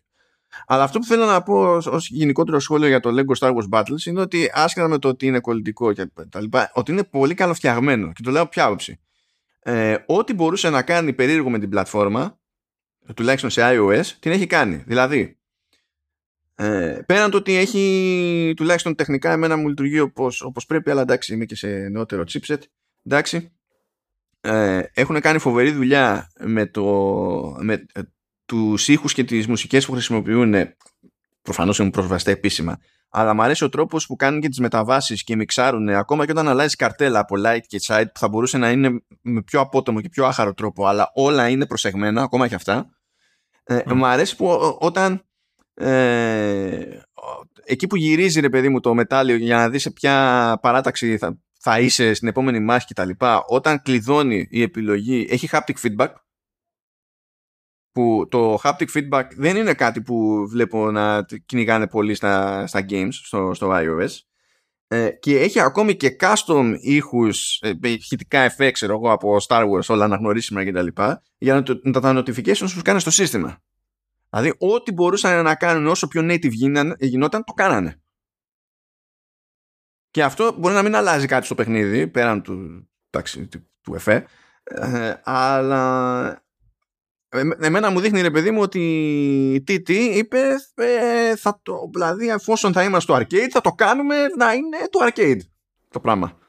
Όντως Θα προσπαθήσουμε θα το, θα το πονέσουμε. Ναι, ναι, ναι, κάπως έτσι. Αλλά πραγματικά είναι, απλά είναι το, είναι το επόμενο πράγμα που ξέρω ότι θα σβήσω τη στιγμή που θα βγει το επόμενο ξέρω εγώ, παιχνίδι στο, στο arcade. Διότι έχω λιώσει. Ε, ε, έζησα και το Star Trek γιατί εντάξει, ακόμα βάζουν χαρακτήρες αυτοί, ακόμη λεβελάρω, αλλά είμαι 100% ολοκλήρωση. Γιατί και, ε, δεν το καταλαβαίνω. Και είχα φτάσει πλέον να είμαι top 2000 στο, στον κόσμο στην αρένα και όλο ανέβαινα, όλο ανέβαινα, αλλά πλέον λέω όχι άλλο. απλά, απλά δεν, κατα... δεν καταλαβαίνω γιατί παίζεις αυτό. Ούτε εγώ καταλαβαίνω. Είναι πρόβλημα. Είναι πρόβλημα γιατί αυτές οι λούπες είναι στημένε έτσι να σε μπριζώνουν. Αυτό, είναι, αυτό είναι το θέμα. Και ενώ το αναγνωρίζω, δεν πάει να πει ότι εγώ δεν είμαι επιρρεπής σε αυτό το πράγμα και κάποια στιγμή πρέπει να πεις ρε φιλαράκο delete. Και είναι και ε, μέσα σε όλα είναι και ο λόγος που με ενοχλεί που είναι, είμαστε τίγκα σε παιχνίδια στο, στο arcade. Δηλαδή δεν είναι δουλειά αυτό το πράγμα. Anyway, ας πούμε ότι τελειώσαμε με το arcade. Ξέρω εγώ, έχουμε καμιά εκκρεμότητα. Ε, Α, α, επειδή είπες πριν για το τεχνικό, να πω ότι παίζει καλά και σε παλιότερα chipset. Παίζει OK. Okay. Α, ορίστε. Άρα οι τύποι έχουν κάνει ό,τι όπου σήκωνε optimized. Ε, ναι, το ναι. κάνανε. Δηλαδή, OK. Okay. Λοιπόν, πάμε επί τροχάδην για μερικά πραγματάκια. Ε, διότι είναι πάνω που βγήκαν καινούργια OS, είναι πάνω που βγήκαν, βγήκε καινούργιο hardware και έχουν γίνει ένα δισεκατομμύριο περίεργα. Οπότε θα σας πούμε για, για heads up. Για να μην λέτε επειδή κάποια ψυχή που δεν μας άκουγε μου είπε πρόσφατα ότι ζει για τη στιγμή που θα κάνω αρνητική κριτική στην Apple και λέω δεν προσέχεις, το κάνουμε κάθε εβδομάδα εδώ πέρα, είμαστε δύο γκρινιάριδες non-stop. Απλά ε, διαφωνούμε στο τι, στο τι έχει νόημα να κατακεραυνώνουμε και τι νομίζει το υπόλοιπος πλανήτης ότι έχει νόημα να κατακεραυνώνουμε. Γκρινιάρης είσαι εσύ, έχουμε πει. Γκρινιάρης Εγώ... το επιτραπέζιο. ε, ναι. Ε, όχι, όχι. Ε, είσαι εσύ. Εγώ δεν είμαι. Λοιπόν, έχουμε... Κοιτάω πάνω από τώρα μην πέσει τίποτα κανένα. Ναι. λοιπόν, να πούμε ότι έχουν γίνει κάτι περίεργα με τις καινούργιες συσκευές από το πέρασμα, από εκεί που κάποιος περνάει από μια παλαιότερη συσκευή σε καινούργια και μιλάμε, όταν λέμε καινούργια εννοούμε 13, 13 mini, 13 Pro, 13 Pro Max, το καινούργιο το απλό το iPad και το καινούργιο το iPad mini ε, τρώει σήμα στο restore από το backup και δεν λειτουργεί το Apple Music. Εντάξει, λεπτομέρειες. Είναι λίγο πακέτεν. Ε, αυτό σε περίπτωση που κάνουμε restore from backup, έτσι. Δηλαδή σε όλες τις περιπτώσεις. Όχι, γιατί άμα κάνεις migrate από μια συσκευή στην άλλη με NFC και τέτοια είναι άλλο σύστημα και δεν έχει το ίδιο θέμα. Α, άμα είναι restore from, from backup. Είτε από ό,τι φαίνεται είτε local είτε iCloud. Αλλά το, το migration migration από συσκευή σε συσκευή ε, δεν φαίνεται να έχει αυτό το, το θέμα. Ε, ε, ετοιμάζεται fix, είναι, είναι μπαγκιά και νομίζω ότι δεν υπάρχει αυτό το θέμα στο, στη 15.1 τέλος πάντων beta. Καλά, το πιθανότερο είναι θα, θα δούμε 0-1 πρώτα έτσι, πριν φτάσουμε στο 1. Δεν ξέρω. Θα δούμε. Για, αλλά... για αυτά τα, τα μαζέματα. Ωραία. Ε, ε, επιπλέον, υπάρχει άλλο ένα θέμα που έχει αναγνωρίσει η Apple που λέει ότι ε, δεν λειτουργεί το, το Face Unlock με το Apple Watch σε iPhone 13. Που και αυτό είναι μπαγκιά. Και ήδη στη 15.1 έχει διορθωθεί αυτή η μπαγκιά. Η πλάκα είναι ότι μου πέρασε η κείμενο μετάφρασης που έλεγε πώς να το φτιάξετε, ρε παιδί μου. Και λέω, κοίτα, που έχουν βρει workaround. Και λέει, ε, απλά το κλείνετε. Ναι, ναι, ναι. Αυτό έχω μπροστά μου, το, στο αγγλικό. Αυτό έχω, ναι, ναι το είναι, ναι. Ε, και το φτιάξατε. Δεν, δεν θα έχετε θέμα. Ναι. Ε, άλλο ζητηματάκι που διαπιστώθηκε έχει να κάνει με, τα, με το promotion στα, στα Pro και Pro Max. Ε, πήρανε χαμπάρι οι χρήστες και developers η αλήθεια είναι ότι τρέχει η εφαρμογή ξέρω εγώ και φαίνεται δηλαδή στους κρολαρίσματα και τέτοια φαίνεται ότι είναι στα 120 Hz εκείνη την ώρα το σύστημα η οθόνη. Αλλά μετά παίζει κάποιο animation ξέρω εγώ μέσα στην οθόνη που είναι animation του UI ε, και εκείνο κάνει μπαμ ότι δεν είναι στα 120 Hz και στην ουσία τι παίζει, ε, λειτουργεί σωστά το σύστημα σε οτιδήποτε είναι native UI, ακόμα και αν είναι native UI που χρησιμοποιεί κάποιος developer στην εφαρμογή του, αλλά custom UI elements που έχουν animation ε, δεν τρέχουν στα 120 Hz.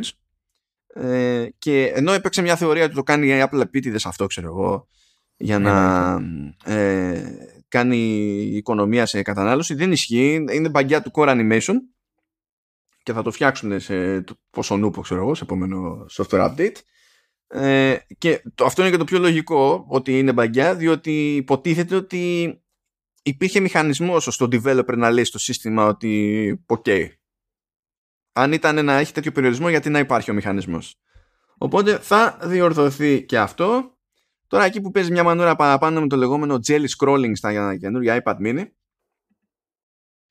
που δεν το έχω δει με τα μάτια μου, το έχω δει σε slow motion και σε slow motion... αυτό ήθελα να πω κι εγώ, ναι. Ναι, είναι, είναι, ε, θα ήθελα να το δω κανονικά στη φυσιολογική τη χρήση γιατί σε slow motion πολλά πράγματα φαίνονται διαφορετικά. Ε, Τέλος πάντων έχει να κάνει με τον τρόπο τον οποίο λειτουργεί το, το refresh της οθόνης του panel γιατί δεν γίνεται μονοκόμματα από πάνω μέχρι κάτω. Ε, γίνεται, γίνεται γραμμή γραμμή.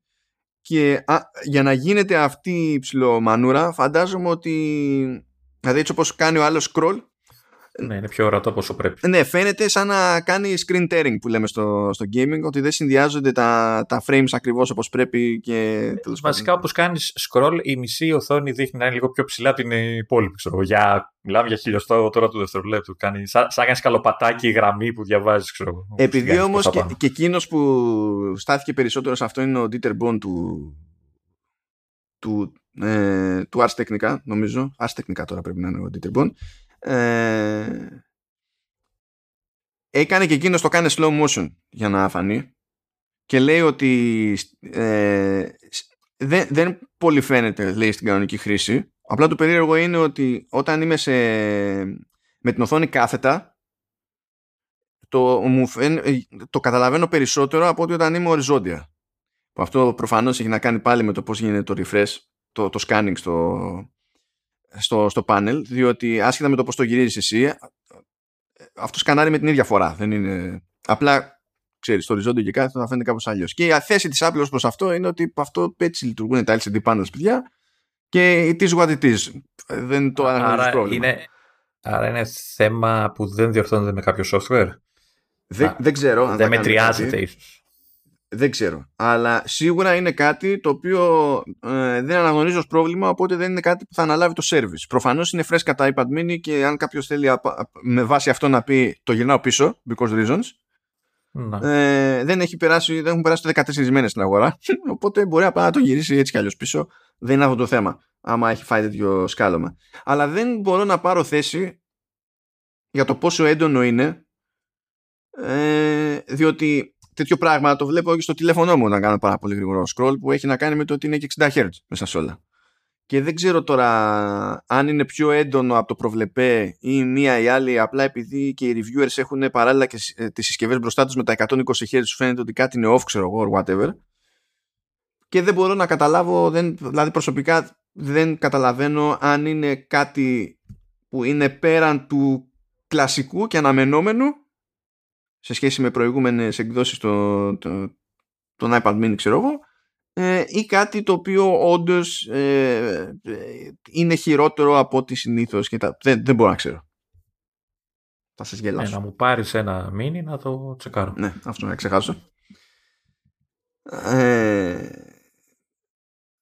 λοιπόν, επίσης προέκυψε ότι κυρίως σε iPhone 13 αλλά έχουν προκύψει και κάποιες αναφορές σε άλλες συσκευές, οπότε ίσως να έχει να κάνει με software αυτό το πράγμα είναι ότι υπάρχουν κάποια θέματα απόκρισης στη, στην αφή.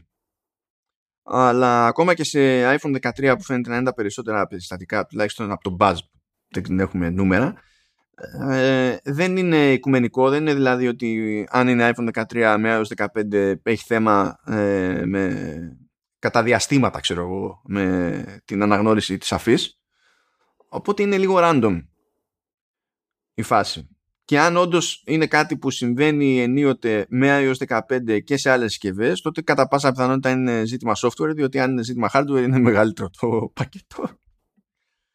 Το μεγαλύτερο πακέτο για την Apple βασικά, διότι όλα αυτά είναι καινούρια. Απλά να τα φάει στη μάπα και να τα αλλάξει. Δεν μπορεί να κάνει κάτι άλλο. Γιατί αυτό είναι πρόβλημα. πρόβλημα. Ε, ας το πούμε. Το θέμα είναι να το εντοπίσεις και αν είναι hardware να το διορθώσεις σε revision. Ξέρεις σε αργότερα φάση. Ε, καλά, τα κάνουν αυτά. Τι θα πει. Το εντοπίζω ότι έχω ε, πρόβλημα με hardware και δεν κάνω τίποτα. Δεν με νοιάζει. Αποκλείεται. Ε, τι, τι άλλο έχουμε; Ε, βρέθηκε μια αδυναμία στο lost mode του, των, των AirTags οπότε hm, πακέτο οπότε μην, μην τα χάσετε ακόμα μέχρι να διορθωθεί μετά χάσετε ε, ναι βασικά υποτίθεται ότι υπάρχει τρόπος να γίνεις spoofing στο URL που φαίνεται σε αυτόν που θα βρει τη συσκευή ε, και υποτίθεται ότι υπάρχει ένα public URL για να επικοινωνήσει με τον κάτοχο κτλ. Εκεί μπορεί να γίνει λίγο παιχνίδι. Σε πάει στο porn τάδε, δεν λέω ε, Το γνωρίζει η Apple, το γνωρίζει εδώ και, και μήνες.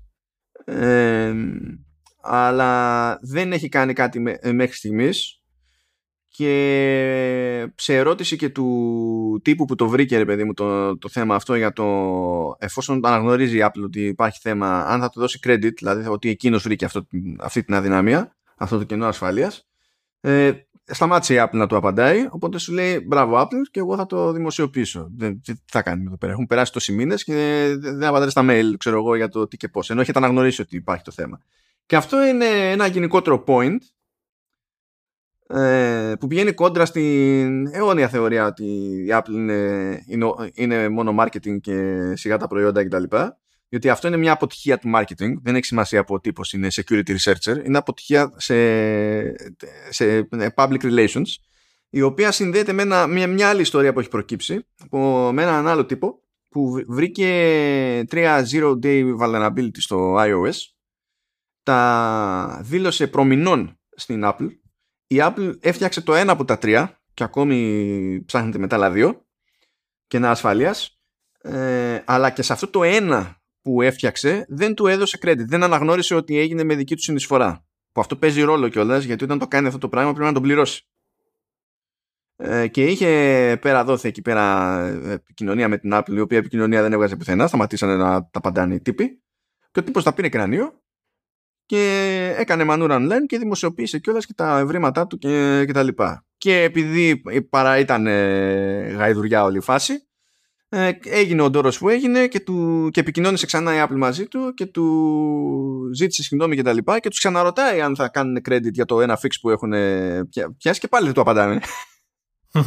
ναι, αυτά τα πράγματα είναι απόλυτη αποτυχία σε, σε public relations και ε, είναι απόλυτη αποτυχία και στο κομμάτι που ε, ε, ας το πούμε πιο πολύ developer relations πέραν το ότι πονάει ε, δηλαδή δεν είναι τυχαίο που και οι developers είναι μαγκωμένοι και η μανούρα γίνεται σε νομικό και μη επίπεδο για το τι τρέχει στο App Store και τι κονέ παίζουν και, και τα λοιπά. Έχει πρόβλημα η, η Apple. Έχει πρόβλημα. Δεν ξέρω τι πρώτο φταίει, ποιος το φταίει. Υπάρχει πρόβλημα. Δηλαδή ακόμα και αν πούμε ότι η Apple δεν ενδιαφέρεται στην τελική, τους έχει όλο αυτό στο στυλ, σας γράφω, ακόμα και αν είναι αυτή η θέση που κρατάει εσωτερικά, δεν είναι αυτός ο τρόπος με τον οποίο τους γράφεις με τρόπο που να μην σου κάνει ζημιά. Η πλάκα είναι ότι είμαι σίγουρος ότι θα δώσει τα λεφτά έτσι και δεν θα πει και τίποτα. Δεν ξέρω, φίλε, αλήθεια. Δηλαδή, αυτά τα πράγματα πλέον, δηλαδή τα περιστατικά πληθαίνουν και είναι μήνες, ας πούμε, που, ε, που έχουν θέμα οι, οι security, ας πούμε, με τον τρόπο που επικοινωνεί η Apple σε αυτό το πρόγραμμα. Που στην τελική η Apple το φτιάξει το πρόγραμμα για αυτή τη δουλειά. Και εντάξει, προφανώς κάποια πράγματα για να βγάλουν fix, εγώ, θα είναι πιο αργή διαδικασία κτλ. Δεν είναι αυτό το πρόβλημα. Είναι όμως ότι, ρε φίλε, κόβεις την επικοινωνία στον άλλον, ας πούμε. Τι περιμένεις να κάνει; Να αισθανθεί ότι εντάξει υπάρχει συνεργασία εδώ πέρα. Και ειδικά δε όταν έχεις βγάλει fix και κάνεις αβαβά το, ε, από ε, ποιανού δουλειά οδήγησες αυτό το fix στην ουσία ε, και δεν το απαντάς μετά πάλι ε, τι θα, θα τα πάρει κρανίο, λογικό να τα πάρει κρανίο. Και όχι μόνο θα τα πάρει κρανίο, αλλά δεν θα ξανασχοληθεί μαζί σου που σημαίνει ότι θα χάσεις ένα πόρο που σου έβρισκε προβλήματα, έτσι. Δηλαδή... Ναι, βέβαια. Για να το, πώς να, σου πω, να το χρυσώσουμε λίγο εδώ πέρα. Ε, από ότι ε, σε κάποιο άλλο μέτωπο η Apple κάνει ένα, μια προσπάθεια να κλείσει κάτι τρύπες. Το είχαμε ξανασυζητήσει αυτό εδώ πέρα. Ε, βγήκε το λεγόμενο, το είχε ανακοινώσει, αλλά τώρα είναι live τέλος πάντων, το λεγόμενο StoreKit 2. Το StoreKit 2 είναι τέλος πάντων το, το API, τα, ένα μάτσο από APIs, ας το πούμε έτσι, που διαθέτει η Apple σε developers και έχει να κάνει με το, ε, το τι, πώς μπορούν να ε, υποστηρίζουν το, τον χρήστη τέλος πάντων μέσω του store, τι δεδομένα παίρνουν από το store κτλ. Ένα από τα ζητήματα που είχαν πάντα οι, οι developers είναι ότι αν κάποιος θέλει να ζητήσει τα λεφτά του πίσω, ας πούμε, δεν μπορεί να το κάνει μέσα από την εφαρμογή. Έπρεπε να πάει σε site της Apple Ούτε μπορεί να το κάνει κατευθείαν το developer, γιατί όλο περνάει μέσα από το σύστημα της Apple. Οπότε σου λέει: Εγώ ως developer έχω τον άλλο που με κυνηγάει, με κράζει, του εξηγώ ότι δεν μπορώ να κάνω κάτι γιατί το σύστημα της Apple είναι έτσι. Το θεωρεί βλακώδες, με κράζει πάλι. Και η διαδικασία η ίδια είναι πιο δύσκολη. Και είχαν δίκιο σε αυτό το πράγμα. Ε, βέβαια. Ε, και αυτό αλλάζει πλέον, διότι κάποιος θα μπορεί να ζητήσει refund μέσα από την εφαρμογή, εφόσον η εφαρμογή έχει περάσει στο StoreKit 2. Ε, ε, το, αυτό μάλλον θα γίνει φαντάζομαι σχετικά γρήγορα γιατί λέει ότι μπορείς να υιοθετήσεις το StoreKit 2 χωρίς αυτό να σπάει τη συμβατότητα με το StoreKit το 1 οπότε δεν είναι ξέρω εγώ δεν δημιουργεί κάποιο χάσμα στην όλη φάση επίσης θα παίρνει και περισσότερα δεδομένα που θα τον βοηθάνε στην υποστήριξη ο ίδιος ο developer δηλαδή από το StoreKit πλέον θα μπορεί να βλέπει τι αγορές ε, έχει κάνει εντός εφαρμογής ο χρήστης κάτι που δεν γινόταν πριν. Δηλαδή, ο χρήστης θα έλεγε εγώ στον developer εγώ έχω αγοράσει αυτό και ο developer θα του έλεγε δεν το ξέρω. Να. Και άρα δυσκόλευε όλη την, όλο το κονέ για την υποστήριξη.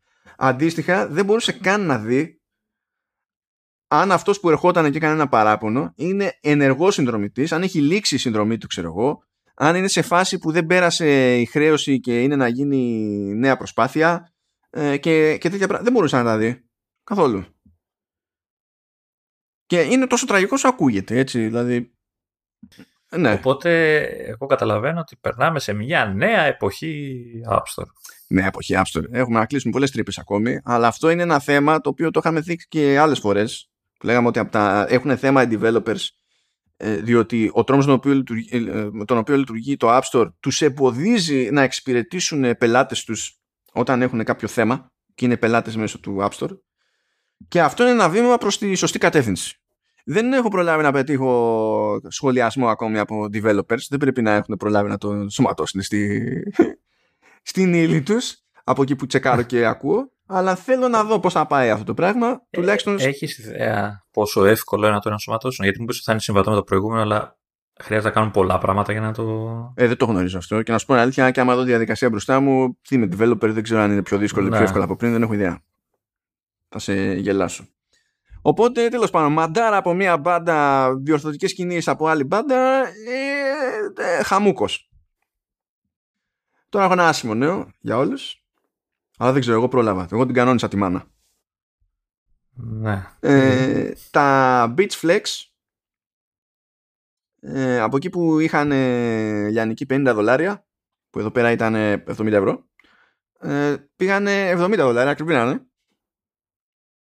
και είχαν το καλό αυτά ότι είναι ε, ό,τι πρέπει για κάποιον που ήθελε AirPods με chipset της Apple αλλά καλύτερη αυτονομία ε, μια κάποια τέλος πάντων περίπου αδιαβροχοποίηση, αν θυμάμαι καλά. Καλύτερη αντοχή σε, διάφορα, σε διάφορες κινήσεις και τέτοια, γιατί ήταν δεμένα μεταξύ τους. Είναι ψήρες, αλλά έχουν καλώδιο μεταξύ τους, οπότε είναι εύκολο να τα κρεμάσει κάποιος στο λαιμό του αν θέλει.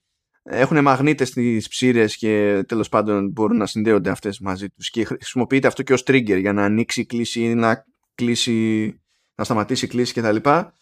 Ε, που ήταν δεδομένων των περιστάσεων ε, καλό value for money και λέγαμε όταν τα έβγαλες σε αυτή την τιμή ότι περίεργο για, τη, για την ε, Apple. Ναι, okay, κάτι άρρωστη ήταν. Ναι, ναι. Της πέρασε ότι ήταν αυτό που είχε.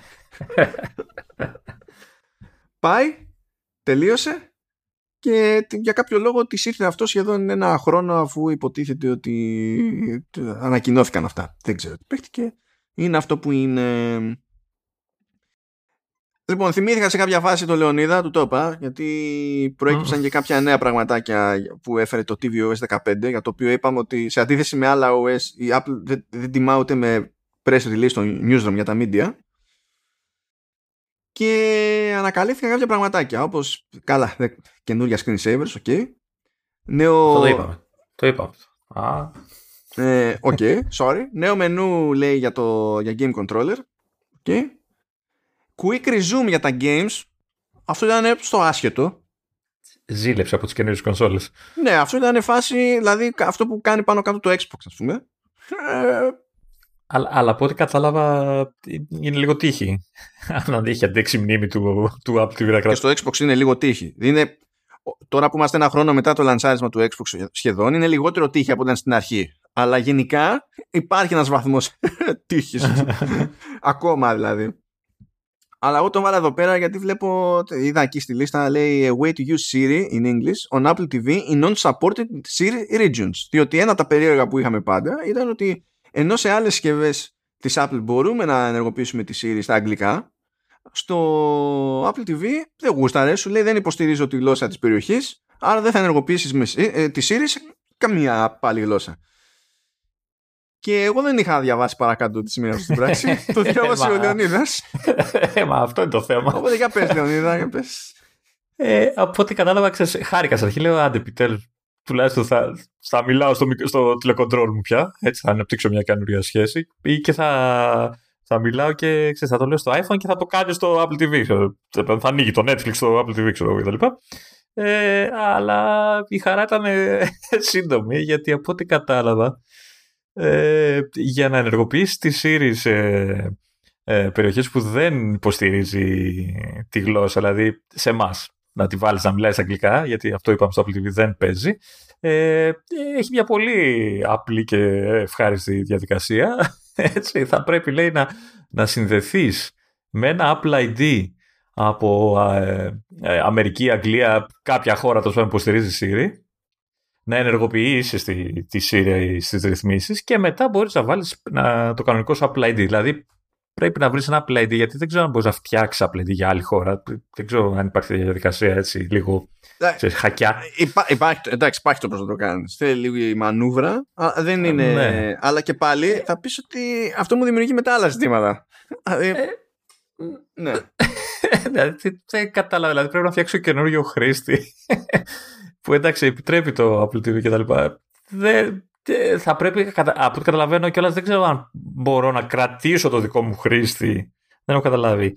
Ε, να ανοίξω έναν δεύτερο χρήστη με το όποιο Apple ID ε, να ενεργοποιήσω εκεί, σε αυτόν τον χρήστη και μετά να το πάρει και το αυτό ή πρέπει να τα σβήσω όλα να κάνω τη διαδικασία, να τα σβήσω. Ναι, όχι να τα σβήσω, να, να αλλάξω απλά ID τέλος πάντων. Όπω και, και... Όπως και να περιγράψεις την ναι. απορία σου, παύλα προβληματισμό σου, ε, αυτό που συμβαίνει είναι ότι η Apple δεν έχει καταλάβει.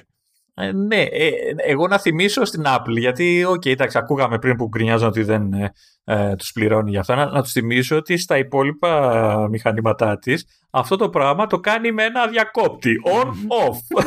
Έτσι, δηλαδή, εγώ το θυμίσω γιατί οι άνθρωποι είναι, μπορεί να τα ξεχνάνε, δεν ξέρω. Ε, ναι. Ναι, δεν, δεν ξέρω και εγώ τι. δεν... Ε, Εκτός πια, ρε παιδί μου, αν ξέρεις αύριο μα. Αυτό είναι φάση δώρων άδρων, ας πούμε. Ρε παιδί μου, όχι ξέρεις τι σκέφτομαι. Μήπως το 15-1 ένα, μας πει ελληνικά στο Siri, ρε παιδί μου. Τώρα πάρτε το, οπότε να μην στεναχωριέστε με αυτές τις διαδικασίες. Μας το δώσει έτσι και χαρούμε. Καλά. No. Καλά, ναι. Και εγώ, και εγώ θέλω να, να δοκιμάσω να βράσω άλλο τύπο review σήμερα. Λεωνίδα. Ναι, τι, τι τύπο. Ξέρω εγώ, παράτυπο. εδώ τα. Αυτό είναι συνδυασμός nerd joke και dad joke. Είναι εδώ τα, τα πετυχαίνουν σε αυτό, σε αυτό το podcast. Ναι. Ε, λοιπόν, προχωράμε. Ε, σκάσανε κάτι update για το iWork και έχει πλάκα διότι συνήθως περιμένει να γίνουν όλα τα μεγάλα OS releases αλλά αυτή τη φορά βαρε, βαρέθηκε η Apple και είπε ότι θα κάνω τα updates και στις εφαρμογές του iWork για Mac παρότι ακόμη δεν έχει βγει το Monterey και κάποια πράγματα που κάνουν τα update είναι εφικτά μόνο αν τρέχουν σε Monterey. Ναι, υποθέσω μιλάς για, μιλάς για τη μετάφραση. Καλά, για τη μετάφραση, δεν είναι μόνο αυτό, δεν θυμάμαι τώρα τι άλλο είναι. Ε, ε, Τέλος πάντων, ε, για τις αλλαγές εδώ πέρα έχουν βγάλει press release. Για το tvOS 15 δεν ήταν. Σιγά το, στο λειτουργικό. Ποιος ασχολείται, Θέλω να πω ότι δεν είναι αδιάφορο. Βέβαια, δεν είναι κάτι που αυτά τα updates που θα αγγίξουν τους πάντες, αλλά έχω να πω το εξής ότι και μόνο το ότι στο Numbers βάλαν υποστήριξη για, για pivot αυτό είναι σημαντικό διότι ήταν μια πολύ μεγάλη τρύπα έναντι του Excel και καθιστά το Numbers χρήσιμο για ένα τύπο ένα είδος χρηστών ας πούμε που απλά δεν είχαν στον ίδιο μοίρα προηγουμένως με το Numbers. Ε, αντίστοιχα αυτό που είδα είναι που μου άρεσε περισσότερο ήταν στο, στο keynote που λέει ότι μπορείς να χρησιμοποιήσεις live feed από κάμερες και από το τηλέφωνο σου και τα λοιπά την ώρα που κάνεις παρουσίαση. Οπότε να βλέπουν τη φάτσα σου ναι. όσοι είναι remotely. Ναι, ναι όχι, τη, όχι τη δική μου, καταλαβαίνεις. Τον φυσιολογικό ναι, άνθρωπο. Όχι, τον γιατί θα ήταν μείον αυτό γι' αυτό. Αλλά ναι, γενικά ναι. ενός ανθρώπου. Ενός ανθρώπου, όχι ούτε καν φυσιολογικό. Ανθρώπου. Το δέχομαι. Ε, έχουν κάνει μια αρκετά έτσι τροφαντή αλλαγή σαν κατεύθυνση ας πούμε, στο pages για το iOS που μπορείς με να δεις το έγγραφο αν έχει μαζί και images και τα λοιπά όταν είναι να το κάνεις edit αλλά μπορείς να κόψεις κίνηση και στο δηλαδή έχει και ένα view το οποίο το λέει screen view και εξαφανίζει όλα τα media πλην του κειμένου και μπορείς να κόψεις κίνηση στο κείμενο ξερά ε, το οποίο βγάζει ένα νόημα όταν είσαι τόσο μικρή οθόνη και θες να φτάσεις σε ένα σημείο του κειμένου και δεν γίνεται με τις εικόνες εκεί μέσα στη μέση κτλ. Βασικά, από ό,τι καταλαβαίνω, δεν τα εξαφανίζει τις εικόνες. Απλά κάνει rearrange σε κάθε τη στήλη όλα. Ναι, αλλά είναι διαφορετικό ε... view αυτό το πράγμα. Και στο ένα view βλέπεις το έγγραφο όσο είναι με το layout που έχεις φτιάξει και τα πάντα όλα. Και μπορείς να αλλάξεις view και βλέπεις μόνο το κείμενο για τις περιπτώσεις που θες να ασχοληθείς με το κείμενο okay, μόνο. Okay. Ε, ενώ διαφορετικά δεν, έπαιζε, δεν θυμάμαι να έπαιζε τέτοιος διαχωρισμός. Δηλαδή, άπαξ και έβαζες media μέσα στο κείμενο, θα έπρεπε πάντα, ό,τι και αν θε να πειράξει μέσα στο κείμενο, να το βλέπεις όλο αυτό μαζί με τα media. Εντάξει, είχαν ξεκινήσει και είχαν βάλει το, νομίζω το λέγανε reader view, που άνοιγες στο αρχείο και δεν ήταν σε edit mode για να το, απλά να το δεις. Ναι, αλλά δεν έβγαζες τα media. Όχι, όχι, όχι. Ήταν απλά Μπορείς να κάνεις copy, ξέρω εγώ, να κάνεις select και τα λοιπά, να κάνεις scroll και αυτά, αλλά δεν ήταν για να το πειράξεις. Ε, ένα άλλο στο Pages για Mac που πραγματικά δεν μπορώ να συλλάβω γιατί αυτό χρειάστηκε ξέρω, 10 χρόνια να γίνει είναι ότι μπορείς να κάνεις από το doc icon δεξί κλικ και new document αντί να Τέλος. Ναι, δηλαδή, Christ. Christ. Να πω επίσης, να, να, δεν ξέρω αν το παρατήρησες, ε, ότι στο Mac αλλάξαν και τα εικονίδια των εφαρμογών. Ναι, καλά κάνω. Και, είναι, και είναι και διαφορετικά. Γιατί είχαν αλλάξει πρόσφατα πάλι, αν θυμάσαι. Είχαν γίνει λευκά. Ε, και αλλάξανε και έχουν πάρει τα χρώματα του το mobile, πράσινο, πορτοκαλί και δεν θυμάμαι του keynote, move. Τέλος πάντων. Ε, απλά αν τα παρατηρήσει. Ε, είναι μπλε, είναι μπλε. Ε, γαλάζιο περίπου. Ναι. Ε, σιέρα μπλε. ε, αν τα παρατηρήσεις πάντως, δεν είναι τα ίδια εικονίδια που έχει και στο iOS, iPadOS. Έχουν όχι, διαφορά. Όχι. Ναι, τα κάνουν λίγο ε, πιο. σαν να έχουν μια, ένα κάποιο βάθος και το κάνουν επίτηδες αυτό και καλά. Είναι, είναι... Όχι μόνο αυτό. Και το σχέδιο αλλάζει. Δηλαδή, αν παρατηρήσεις το Pages, στο, στα i, ε, το στυλό που υποτίθεται έχει πάνω το εικονίδιο είναι το Pencil. Αν, αν το είδα καλά. Ενώ στο Mac είναι ένα κλασικό στυλό. Αν το θυμάμαι καλά, να το παρατήρησα ναι, καλά. Ναι, ναι. Και στο, Excel, στο, στο Numbers είναι διαφορετικά οι μπάρες, έχουν άλλο σχέδιο. Τέλος πάντων, ναι, κάνανε δουλίτσα. Ε, υπάρχουν και άλλες αλλαγές. Θα βάλουμε τις λεπτομέρειες εννοείται, γιατί υπάρχει, κάνει breakdown και Apple, είπαμε, press release εδώ πέρα. Αλλά αυτό ήταν, είναι πιο σημαντικό όπω ακούγεται, ειδικά για τη φάση με τα, με τα pivot. Δηλαδή, αυτό ήρθε από το πουθενά. Ναι, έχει κάνει δουλίτσα και στα φίλτρα στο Number, στο, σε mobile τουλάχιστον. Γενικά λέει ότι έχει κάνει δουλειά στα φίλτρα, αλλά επειδή δεν το δοκίμασα, δεν έχω... Ναι, εγώ το είδα, αλλά ούτε εγώ το δοκίμασα. Είδα ότι το καινούριο μενού, αλλά δεν ναι, έκατσα να παίξω. Ε, αλλά δεν, ποτέ, τα φίλτρα ποτέ δεν χάλασαν κανέναν, αν όντως είναι βελτιωμένα. Οπότε. Ισχύει. Πάει και αυτό και τώρα, παιδιά, μας μένουν δύο πράγματα. Μας μένει ένα σχολιασμός εκεί πέρα για την απόφαση στο Epic εναντίον Apple. Ε, και μας μένει και η μανούρα που έχει γίνει με την πρόταση που κατέθεσε η Ευρωπαϊκή Επιτροπή για να γίνει υποχρεωτική συμπερίληψη υποδοχής USB-C στη συσκευή, όχι, στο, όχι μόνο στο, και, και, και στο φορτιστή, αλλά πλέον πάει να ρυθμίσει και τη συσκευή. Μόνο το Command S ετοιμάζει να κλείσει ένα επεισόδιο με γκρίνια. ναι, λοιπόν, μόνο γκρίνια, μόνο γκρίνια. Καλά, όχι μόνο γκρίνια, τέλος πάντων. Περιέργω περισσότερη γκρίνια θα είναι με την Ευρωπαϊκή Επιτροπή. Τώρα με τη, με τη δίκη, η γκρίνια θα είναι για τα μίντια. Λοιπόν, παιδιά, δεν ξέρω τι, τι συμβαίνει με εσάς, αλλά ε, ό, όταν κατηγορήσετε για 10 πράγματα και καταδικάζεστε για το, για το ένα το οποίο είναι από τα light σε σχέση με τα υπόλοιπα της δεκάδας ε, δεν ξέρω αν νιώθετε ότι, ότι, ότι μάλλον κερδίσατε ή μάλλον χάσατε αλλά σύμφωνα με τα, με τα media αυτό, που έπαθε, αυτό συνέβη με την περίπτωση της Apple και αυτό σημαίνει ότι η Apple έχασε και η Epic κέρδισε. Βέβαια η Epic λέει ότι δεν το θεωρεί νίκη αυτό το πράγμα και άσκησε έφεση αλλά τα media επιμένουν ότι ήταν, είναι μεγάλη νίκη για την Epic και μεγάλη ήττα για την Apple. Δεν καταλαβαίνω που, που ζούμε. Και έχω πρόβλημα με αυτό διότι άσχετα με το αν πιστεύει ο καθένας ότι έχει δίκιο Α ή ο Β ε, δεν μπορούμε να μην κατανοούμε ότι ε, το αθωώνομαι στα 9 στα 10 και αθωώνομαι στα σημαντικότερα από τα 10 ε, σημαίνει ε, αποτυχία. Δεν, δεν το καταλαβαίνω αυτό. Είναι σαν να παίζουν δύο ομάδες ποδόσφαιρο, να, να τρώει μία 9 γκολ και άλλη ένα και να κερδίζει αυτή που έβαλε το ένα. Ναι, αυτό ναι. ουσιαστικά. Εντάξει. Ναι, αλλά να σου πω κάτι όμως. Εγώ το, το καταλαβαίνω τα media γιατί αυτό τραβάει κλικς. Ναι, εσύ, αλλά αυτό, αυτό ήταν level τώρα ιδέα πλέον. Έτσι, δηλαδή, πραγματικά αλλοιώνουμε την πραγματικότητα πλήρως. Ναι, άμα σου πούμε όμως ότι έχασε η Epic, αυτό ήταν και λίγο αναμενόμενο.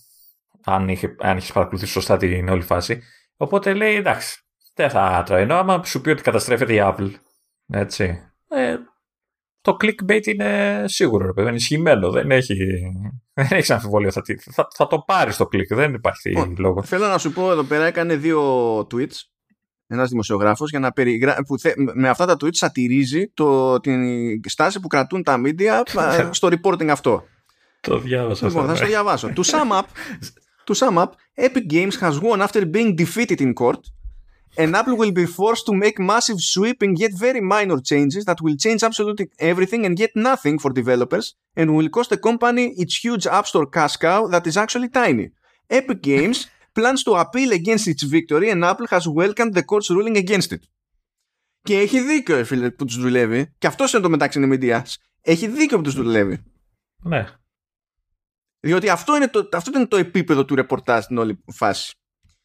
Αλλά πρέπει να πούμε και ποιο είναι το σωστό ρεπορτάζ μέσα σε όλα, έτσι. το σωστό ρεπορτάζ είναι ότι ε, εκεί που βγήκε φάουλ η Apple είναι στο λεγόμενο anti-steering rule το οποίο το έχουμε πει πολλάκι στο Command OS ότι θεωρούσαμε αίδια.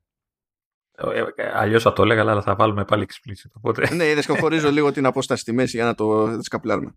Αυτό που τέλος πάντων έχει ο άλλος μια εφαρμογή, π.χ. Netflix, δεν έχει σημασία που είναι μεγάλη εταιρεία και ενώ δεν χρησιμοποιεί το σύστημα της Apple για τις πληρωμές εντός εφαρμογής και δεν μπορεί ο άλλος να γίνει συνδρομητής μέσω της εφαρμογής, ε, η Apple δεν το επιτρέπει ούτε να του γράψει ότι πρέπει να πάει κάπου αλλού, ούτε να έχει κάποιο link για να πάει κάπου αλλού, ούτε τίποτα. Και αυτό, το, το, δηλαδή συμφώνησε η δικαστής ότι αυτό φιλαράκι too much. και είπε ότι δεν θα το κάνεις το εξής, δεν θα μπορείς να έχεις αυτό το περιορισμό. Δεν είπε πώς θα γίνει τώρα το σύστημα και υπάρχει ένα ερωτηματικό εκεί για το πώς θα μεταφραστεί όλο αυτό στην πράξη. Ε, αλλά Αυτά κομμένα. Και φρόντισα να το κάνεις μέσα σε τρεις μήνες. Τώρα, αυτό είναι κάτι που σε κάποιο βαθμό θα, θα το είχε αποφασίσει η Apple ότι θα το έτρωγε και θα το έτρωγε παγκοσμίως, διότι είχε κάνει μια περίπου παρόμοια συμφωνία με την Επιτροπή Ανταγωνισμού της Ιαπωνίας που την είχαμε σχολιάσει οπότε είχε μπει σε μια ρότα αλλά εκείνη η ρύθμιση που είχαν κάνει ήταν για εφαρμογές αλλά όχι για games. Ενώ η, ε, η, η απόφαση στο Αμερικανικό δικαστήριο ε, δεν κάνει τέτοιο διαχωρισμό, είναι γενικά. Να. Ε, έτσι πρέπει. Ναι, το σωστό είναι. Ναι, ναι, όχι, δεν διαφωνώ καθόλου. Και για μένα ε, ελπίζω να μην ε, αρχίσει τα δικαστικά παιχνιδάκια τώρα η Apple για να καθυστερήσει την οποία αποφασίσει, έτσι. Η Apple δεν άσκησε καν έφεση, άσκησε η Epic. η Epic, ναι, εντάξει, αλλά γι' αυτό ας πούμε τώρα μην αρχίσει να κάνει εφέσεις και βλακίες για να καθυστερήσει. Φάτο να τελειώνουμε. Είσαι λάθος. Τελεία. Μα κοίτα, αφού το έχει μισοδεχτεί κι αλλού και έχει ήδη είχε ήδη ανακοινώσει ότι το αργότερο στις αρχές του 2022 θα γίνει αυτή η αλλαγή όχι μόνο για η Ιαπωνία αλλά παντού. Δεν ε, νομίζω ότι θα έμπαινε στη διαδικασία να ασκήσει έφεση σε αυτό το κομμάτι. Ε, τώρα, ε, και αυτό δεν είναι καμιά νίκη της προκοπής για την Epic, η αλήθεια είναι. Οπότε δεν μου κάνει εντύπωση που ο Σουίνι, που τέλος πάντων ο Σουίνι και ο Σουίνι, είναι λίγο και αντιγιά σε ένα level, ε, το, θεωρεί ότι δεν κέρδισε κάτι ιδιαίτερο. Θα συμφωνήσω ότι είναι ενδυνάμει σημαντικό για όλους τους υπολείπους developers και σίγουρα θα παίξει κάποιο ρόλο στα games, διότι τα games ε, βγάζουν, μπορεί να είναι λίγα games που βγάζουν πολλά λεφτά, αλλά βγάζουν πολλά λεφτά αλλά αυτό δεν σημαίνει ότι ε, ο developer μπορεί να παραπέμψει αλλού το χρήστη είτε αυτό σημαίνει ότι θα το κάνει επειδή θέλει να μην δίνει, τη, να μην δίνει μερίδιο στην Apple ε, είτε επειδή θέλει να το κάνει επειδή έτσι θα έχει χαμηλότερη τιμή στο χρήστη θα δούμε. Δεν είναι αυτονόητο ότι το κέρδος μεταφέρεται ντε και καλά στο χρήστη. Αυτό εξαρτάται από το business model κάθε εταιρείας. Ε, αυτό δεν σημαίνει όμως ότι εφόσον θα έχει αυτή τη δυνατότητα θα έχει το δικαίωμα να μην υποστηρίζει και το σύστημα πληρωμών της Apple. Οπότε εκεί πέρα θα τίθεται ένα θέμα ως προς το τι θα κάνει ο χρήστης από συνήθεια ή όχι. Ειδικά στις περιπτώσεις που δεν θα υπάρχει κάποιο είδους ε, χρηματικό κέρδος ξέρεις, επειδή αν αγοράσει από έξω από το σύστημα της Apple θα κοστίσει λιγότερο, ξέρω εγώ. Σε κάποιες περιπτώσεις σίγουρα θα υπάρχει αυτή η δυνατότητα, αλλά δεν ξέρω σε, σε τι ποσοστό του συνόλου ας πούμε, θα ακολουθεί αυτή η τακτική. Ε, και από την άλλη, ε, για μένα μια καλή παρενέργεια είναι ότι ε, επειδή προφανώς συμφέρει την Apple ο χρήστης να προτιμά το δικό της σύστημα, ε, είναι και ένα κίνητρο παραπάνω να μπαίνει στη διαδικασία να κάνει πράγματα για να πείθεται ο χρήστης ότι είναι καλύτερο να είναι σε αυτό το σύστημα θα δούμε σε τι μπορεί να μεταφραστεί αυτό το πράγμα. Τώρα σε όλα τα υπόλοιπα η Apple την έβγαλε λάδι. Και την έβγαλε λάδι όχι απαραίτητα επειδή έπρεπε και καλά να την βγάλει λάδι. Υπάρχει, είναι debatable αυτό σε κάποια σημεία. Αλλά επειδή η Epic σίγουρα δεν κατάφερε να πείσει. Όταν λοιπόν βγαίνει η δικαστής και λέει ότι διαφωνώ ε, με τον ορισμό και των δυο σας για το ποια είναι η αγορά αντικείμενο αυτής της δικαστικής διαμάχης. Οπότε, επειδή θεωρώ ότι είναι, ε, ε, ε, είναι, είστε λάθος και οι δύο, θα ορίσω μόνη μου τη, τη, τη σχετική αγορά και έδωσε το δικό, το δικό της, ορισμό σε αυτή την περίπτωση. Ο οποίος πιστεύω ότι είναι λογικότερος και από τον δύο. Ε, οπότε μαζί της κανένα πρόβλημα. Mm. Λέει ότι με αυτό ως δεδομένο ενώ μπορώ να φανταστώ ότι υπό άλλες συνθήκες θα μπορούσε ενδεχομένως κάποιος να αποδείξει ότι η Apple είναι μονοπόλιο. Αστερίσκος εδώ. Το είναι μονοπόλιο δεν σημαίνει είναι παράνομο μονοπόλιο. Το είμαι μονοπόλιο δεν πηγαίνει πακέτο ντε και καλά με παρανομία. Είναι άλλη υπόθεση το αποδεικνύει ότι κάτι είναι μονοπόλιο και άλλη υπόθεση ε, αποδεικνύει ότι το μονοπόλιο αυτό λειτουργεί παράνομα. Το λέω γιατί βλέπω ότι το default των περισσότερων είναι να λένε «Α, είναι μονοπόλιο», σαν να είναι εξορισμού παράνομο. Δεν ισχύει αυτό το πράγμα. Δεν ισχύει διεθνώς, δεν ισχύει ούτε στην Ελλάδα. Ε, όχι απλά υπάρχουν μόνιμα μονοπόλια, υπάρχουν και νομοθετημένα μονοπόλια που είναι υποχρεωτικό να είναι μονοπόλια. Άρα είναι λίγο δύσκολο ένα μονοπόλιο να είναι με τη μία και μόνο παράνομο παντού και πάντα. Το ξεχνάμε αυτό. Λέει λοιπόν η δικαστής ότι μπορώ να φανταστώ τρόπους με τον οποίο κάποιος θα μπορούσε να έχει επιχειρηματολογήσει καλύτερα για να το πάρει ρε παιδί με αυτό το point αλλά η Epic δεν τα κατάφερε με, με όσα παρουσίασε στη δικαστική αίθουσα. Έχασε λόγω παρουσίασης, όχι ότι είχε άδικο. Ε... Κοίτα, δεν, δεν το παίρνει, δεν γυρνάει και λέει τώρα σε αυτή την περίπτωση η δικαστής είχατε δίκιο. Το Όχι, αλλά, αλλά, σου αφήνει ένα παραθυράκι να σου πει ότι ξέρεις τι. Ε, δεν είσαι και τελείως παράλογος, αλλά έτσι που μου τα λες, ναι, ναι. χάνεις το δίκιο. Ναι, γιατί το ζήτημα είναι να πείσει. δηλαδή δεν είναι Ναι. να φανταστώ εγώ ότι είναι τέτοιο. Πρέπει, υπάρχουν διαδικασίες. Κάπως λειτουργεί το πράγμα αυτό το πράγμα. Και σου λέει Epic, δεν έπεισες. Δεν, δεν, δεν με έπεισε. Και παιδιά, το, το σχετικό έγγραφο τώρα από το σκεπτικό της απόφασης είναι πάρα πολύ καλό. Είναι πάρα πολύ μεγάλο. Είναι μόλις 185 σελίδες. Αλλά είναι, είναι άρεο το line spacing. Η μισή σελίδα στην ουσία αναφε- ε, ε, ε, είναι η λίστα με τις παραπομπές. Οπότε κα- είναι το, η μισή σελίδα είναι το κείμενο του σκεπτικού σε κάθε περίπτωση. Είναι, λίγο, είναι λιγότερο τρομακτικό από όσο ακούγεται, αλλά παραμένει τρομακτικό. Ε, ε, εγώ είμαι δηλώνω φαν. Ε, Είχα, δηλαδή και πριν μου είχε δώσει καλά σημάδια και το σχολιάζαμε εδώ η συγκεκριμένη δικαστής. Ε, είμαι φαν. Πλέον είμαι φαν. Ξεκάθαρα. Μ' άρεσε και όπως τους έσφυγε πάνω στις καταθέσεις. Ε, και εντάξει, προφανώς δεν δουλεύει μόνη της, έχει και συνεργάτες σε αυτή την περίπτωση, αλλά μιλάμε τώρα για να εξηγήσει τα πάντα όλα, έχει αφιερώσει χώρο στην περιγραφή του TST Fortnite. Και όταν λέμε TST Fortnite, περιγράφει τα modes. Ένα-ένα. Θα ρώτησε το γιο της. Και είναι σωστά. Δεν είναι πήγανε κάτι αγγελωτικοί τύποι ας πούμε του, του δικαστικού του σώματος και κατα, ό,τι καταλάβανε γράψανε. Παιδιά είναι legit. Αυτά τα βλέπω και λέω Χριστέ και Απόστολε μακριά από μας, μακριά από την ελληνική πραγματικότητα, διότι δεν υπάρχει περίπτωση να αφιερώσει κανένα τέτοιο χρόνο στα σοβαρά. Δεν το πιστεύω. Και το λέω με τη λογική, διότι αν θυμάστε κάποτε, πριν από καμιά δεκαριά χρόνια πλέον, είχαν, ψα... είχαν πιάσει κάτι Τσέχους στη Λίμνο και τους είχαν κατηγορήσει για κατασκοπία. Γιατί είχαν κάνει τη βλακεία οι Τσέχοι αυτοί, ο ένας βασικά, είχε κάνει τη χαζομάρα και εκεί που τράβαγε φωτογραφίες ως τουρίστας, γύρισε στη μεριά του αεροπορικής βάσης και τράβηξε φωτογραφίες. Και αυτό είναι big no-no. Είναι κατευθείαν Ναι. πακέτο, σε μαζεύουνε. Ε, αλλά αφήστε το αν είχε δίκιο, άδικο, αν υπήρχε πρόθεση ή δεν υπήρχε, που... δεν υπήρχε πρόθεση, αλλά τέλος πάντων, έτερον εκάτερον. Ε, σε εκείνη την περίπτωση, δικαστή στην Ελλάδα έλεγε ότι ε, είναι φως φανάρι ότι ε, υπάρχει κάποια σχέση με κατασκοπία εδώ πέρα διότι ο, ο κατηγορούμενος έχει χαρακτηριστικό εξοπλισμό για ενός κατασκόπου ας πούμε και ποιος ήταν ο χαρακτηρισμός εξοπλισμός. Φωτογραφική μηχανή, λάπτοπ και στικάκι.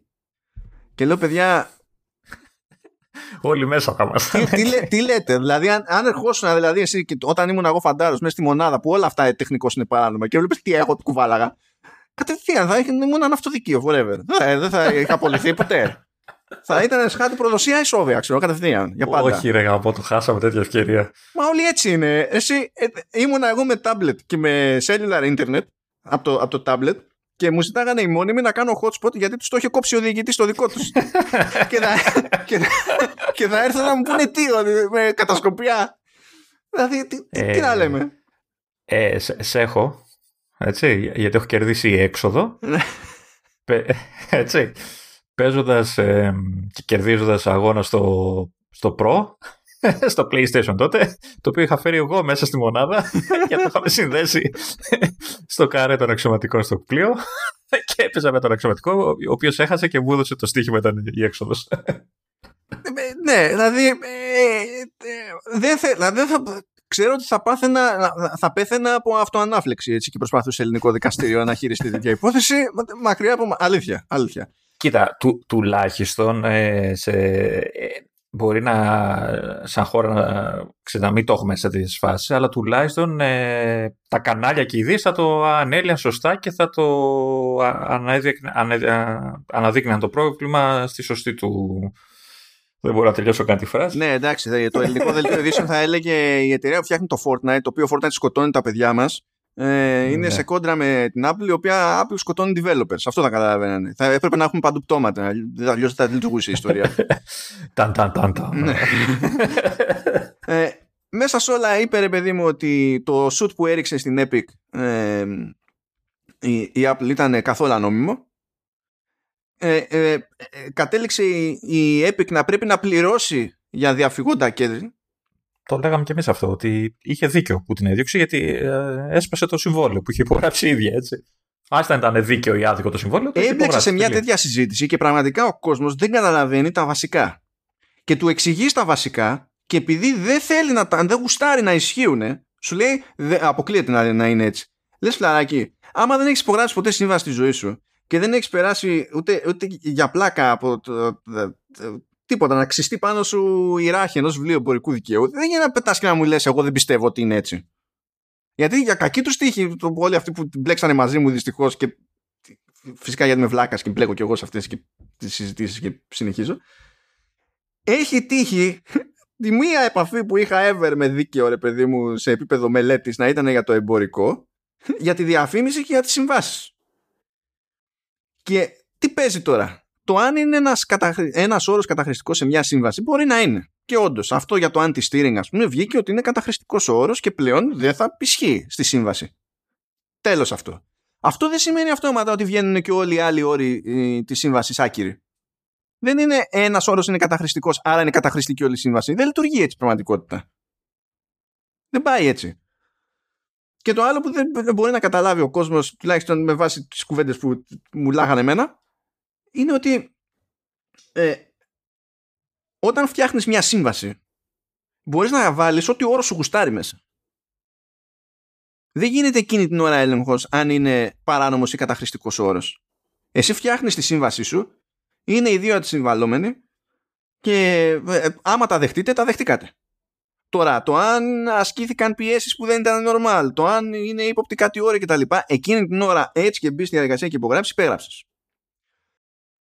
Ύστερα μπορείς να καταγγείλεις όμως τη σύμβαση. Έχεις αυτό το περιθώριο να πας να καταγγείλεις σύμβαση.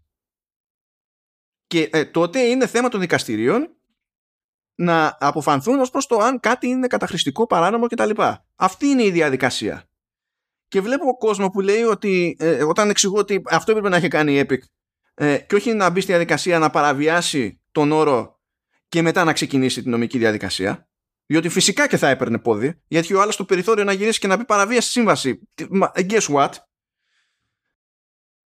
Επιμένουν ότι δεν είχε επιλογή η, η Epic να κάνει αλλιώς. Του λέω, φαντάζεσαι να ζούσες μια πραγματικότητα που εσύ, σαν μεμονωμένος ιδιώτης, ας πούμε, δεν μπορούσες ποτέ να καταγγείλεις τη σύμβασή σου και ο, η μόνη σου διέξοδος θα ήταν απλά να την παραβιάσεις κατευθείαν. Δηλαδή, σαν να μου λες ότι αν είναι, ε, ε, αν είναι ζαβή η, σύνδεση που έχεις, ε, η σύμβαση που έχεις με έναν εργοδότη, αποκλείεται, δεν έχεις το περιθώριο να πας την καταγγείλεις πουθενά, αλλά πρέπει πρώτα να ξεκινήσεις μη πατώντας τη δουλειά. Για να έχεις το δικαίωμα μετά να, να πας στα δικαστήρια. Δεν λειτουργεί έτσι. Και δεν μπορούν να το χωνέψουν, ε. δεν μπορούν να το χωνέψουν. Καθόλου. Να, να, σε, να σε ρωτήσω κάτι, γιατί δεν κάνεις αυτό που κάνω εγώ; Delete. Δεν μιλάω, δεν μιλάω με κανέναν. Είμαι, είμαι μονόχρονος και... Είπα, είμαι βλάκα. Μονόχρονος και αντικοινωνικός. Είναι το καλύτερο πράγμα που μπορεί να κάνεις πια. Λοιπόν τώρα, ε, σαν γενικότερο σχόλιο στην όλη φάση, πέραν το ότι πραγματικά είναι fun read το σκεπτικό της, δηλαδή αλήθεια, αλήθεια. Δηλαδή θα περάσετε καλά. Ναι, θα, θα περάσετε καλά και όσο κρατάτε στην άκρη του μυαλού σας ότι αυτό ε, είναι προϊόν ε, ενός μάτσου, δηλαδή αυτό το κείμενο βγήκε από ένα μάτσο δημοσίων υπαλλήλων, δεν θα, θα, θα περνάτε ακόμη καλύτερα λοιπόν, άσχετα με το πώς θα κινηθεί τώρα αυτό το πράγμα, πόσο σε αιώνες θα πάρουν οι εφέσει κτλ. Και, και το τελικό μπλοκ που έριξε η Apple στην Epic, που και αυτό ακόμη έγινε περίεργα, ε, αναφέρθηκε ως, ως περίεργο. Αλλά τέλος πάντων, γιατί η Epic έκανε νέα απόπειρα να μπει, να επανέλθει στο App Store δύο φορές. Και η Apple μετά τη δεύτερη απόπειρα είπε ότι ναι, δεν πρόκειται ε, εφόσον τρέχει, τρέχουν, λέει, τρέχει νομική διαδικασία, γιατί ασκήσατε έφεση, για μας σημαίνει ότι ε, μπορεί να θέλετε τώρα να μπείτε ε, με την ίδια σύμβαση μείον έναν όρο που έπαιζε πριν, ας το πούμε έτσι, αλλά από τη στιγμή που ασκείτε έφεση εξακολουθείτε και διαφωνείτε γενικότερα και όσο παίζει αυτό το πράγμα δεν θέλετε για μας να, ε, στην ουσία να ακολουθήσετε τους κανόνες που έχουμε για τους υπόλοιπους και μέχρι να τελεσυνδικήσει αυτό το πράγμα δεν θα μπλέξουμε.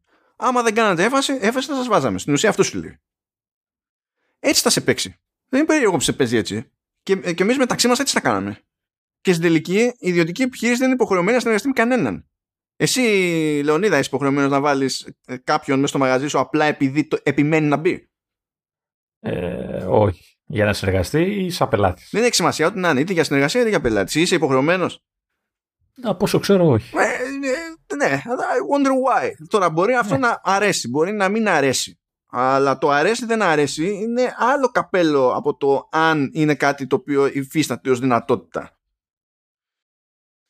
Και anyway, θα δούμε πώς θα πάει όλη, όλη αυτή η φάση. Προφανώς και έχουμε μέλλον. Ε, ένα γενικότερο σχόλιο που είχαμε κάνει παλαιότερα για τη στάση της Apple νομίζω ότι δεν αλλάζει με, αυτό το, με αυτή την έκβαση τουλάχιστον σε αυτό το στάδιο της δικαστικής διαμάχης ότι η Apple εξακολουθεί και έχει πρόβλημα PR μπορεί να ε, ε, κέρδισε 9 στα 10 αλλά και μόνο από την όλη διαδικασία αυτή που έχει γίνει και όσα mail βγήκανε στο φως και τα λοιπά στο PR έχει χάσει πόντους η Apple. Δεν έχει σημασία αν χάνει όσο περνάει ο καιρός κάπου και ο Σουίνι ξεφουσκώνει λίγο το πράγμα η Epic για, γιατί ο Σουίνι δεν σταματάει να μιλάει με τίποτα και εξακολουθεί να μην καταλαβαίνει ότι δεν είναι πάντα έξυπνο αυτό ε, η Epic είναι η Epic και έχει την τακτική της και κερδίζει αυτά που κερδίζει και χάνει αυτά που χάνει και η Apple αντιστοίχως και δεν εξακολουθεί και δίνει την εντύπωση η εταιρεία ότι κάνει παντού όση περισσότερη κόντρα γίνεται ώστε ναι μεν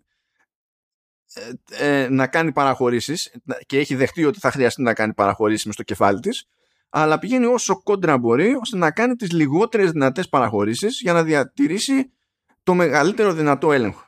Αυτό είναι πρόβλημα CPR δεν θα πω ότι είναι η, η πιο παράλογη τακτική ever, διότι ως συνήθως όταν αρχίσεις και κάνεις μία παραχώρηση, είναι θέμα χρόνου να πεταχτεί κάποιος άλλος και να πει ότι α, αφού έγινε έτσι, γιατί να μην τραβήξουμε ζόρι κι άλλο για να μας κάνει κι άλλη παραχώρηση. Αυτά τα παιχνίδια είναι περίεργα. Είναι περίεργα μεταξύ δύο ανθρώπων, είναι ακόμη πιο περίεργα μεταξύ πολυεθνικών που βγάζουν άπειρα λεφτά. Καταλαβαίνετε. Ε, εγώ να σου κάνω μια ερώτηση. Ω Πότε θα μπορέσω να πέσω Fortnite στο κινητό μου; Ε, ε, ε γενικά εσύ την έχεις κάνει αυτή την ερώτηση στον εαυτό σου. Για να δεις πόσο ακούγεται σαν φάση. και εγώ ρωτώ μέχρι το Fortnite, ούτε καν το κινητό έτσι. Μέχρι το... Πώς θα παίξω εγώ Fortnite. ναι, είναι όλο. ναι, ναι, είναι, είναι, είναι όλο. Φοβερό.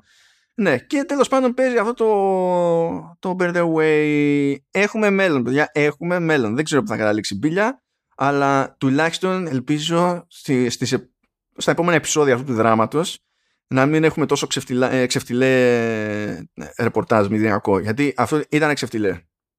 Και, είναι, ξεφτιλέ, και είναι, προ, είναι ζημιά, διότι εκεί που μπορείς να κατακρίνεις την Apple δεν μπορείς να το κάνεις στα σοβαρά και να έχει αντίκτυπο ακριβώς επειδή σε καραγκιόζεις και κάθε λίγο και λιγάκι με οτιδήποτε μοιάζει με ευκαιρία να κάνεις τζέρτζελο για την Apple κάνεις την τρίχα τριχιά. Και έτσι όταν πρέπει να δημιουργήσει ένα ζήτημα δεν κάνει εντύπωση σε κανέναν γιατί όλη την ώρα ε, βάρας την μπάνα. Τώρα εσύ έχεις... Ε, δεν εξαντλήθηκες. Ε, έχεις κι άλλο ραντ. Έχω το επόμενο, ναι, έχω το επόμενο, ναι. Έχω το επόμενο. Πάμε, πάμε. Έχεις, έχεις αποθέματα, έχεις όντως.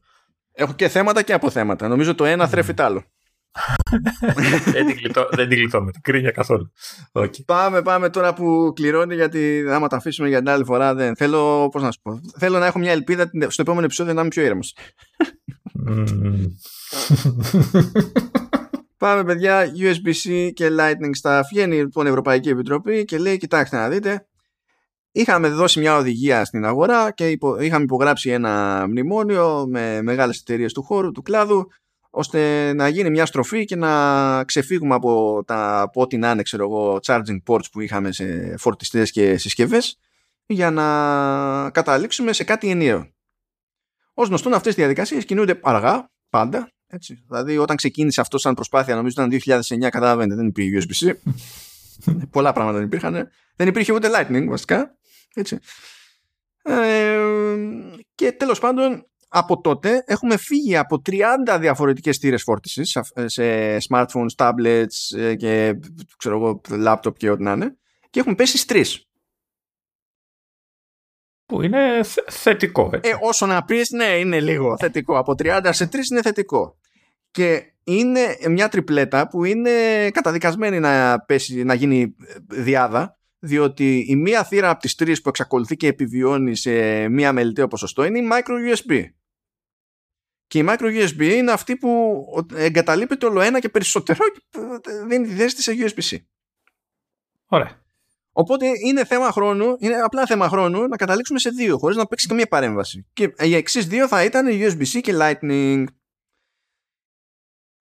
Και βγαίνει λοιπόν η, η Επιτροπή και λέει ότι εμείς προτείνουμε να γίνει υποχρεωτική συμπερίληψη θύρας USB-C για φόρτιση ε, στη συσκευή για ένα μάτσο κατηγορίες ε, συσκευών μεταξύ των οποίων και τα smartphones. Σε αυτή την περίπτωση προφανώς βγαίνει η Apple και λέει ότι γιατί ε, ε, ε, το ζητούμενο, δηλαδή αυτό που περιμένει η Επιτροπή από την Apple είναι να κόψει τη Lightning. Που έτσι κι αλλιώς περιορίζεται όσο πάει ο καιρός εδώ που τα λέμε.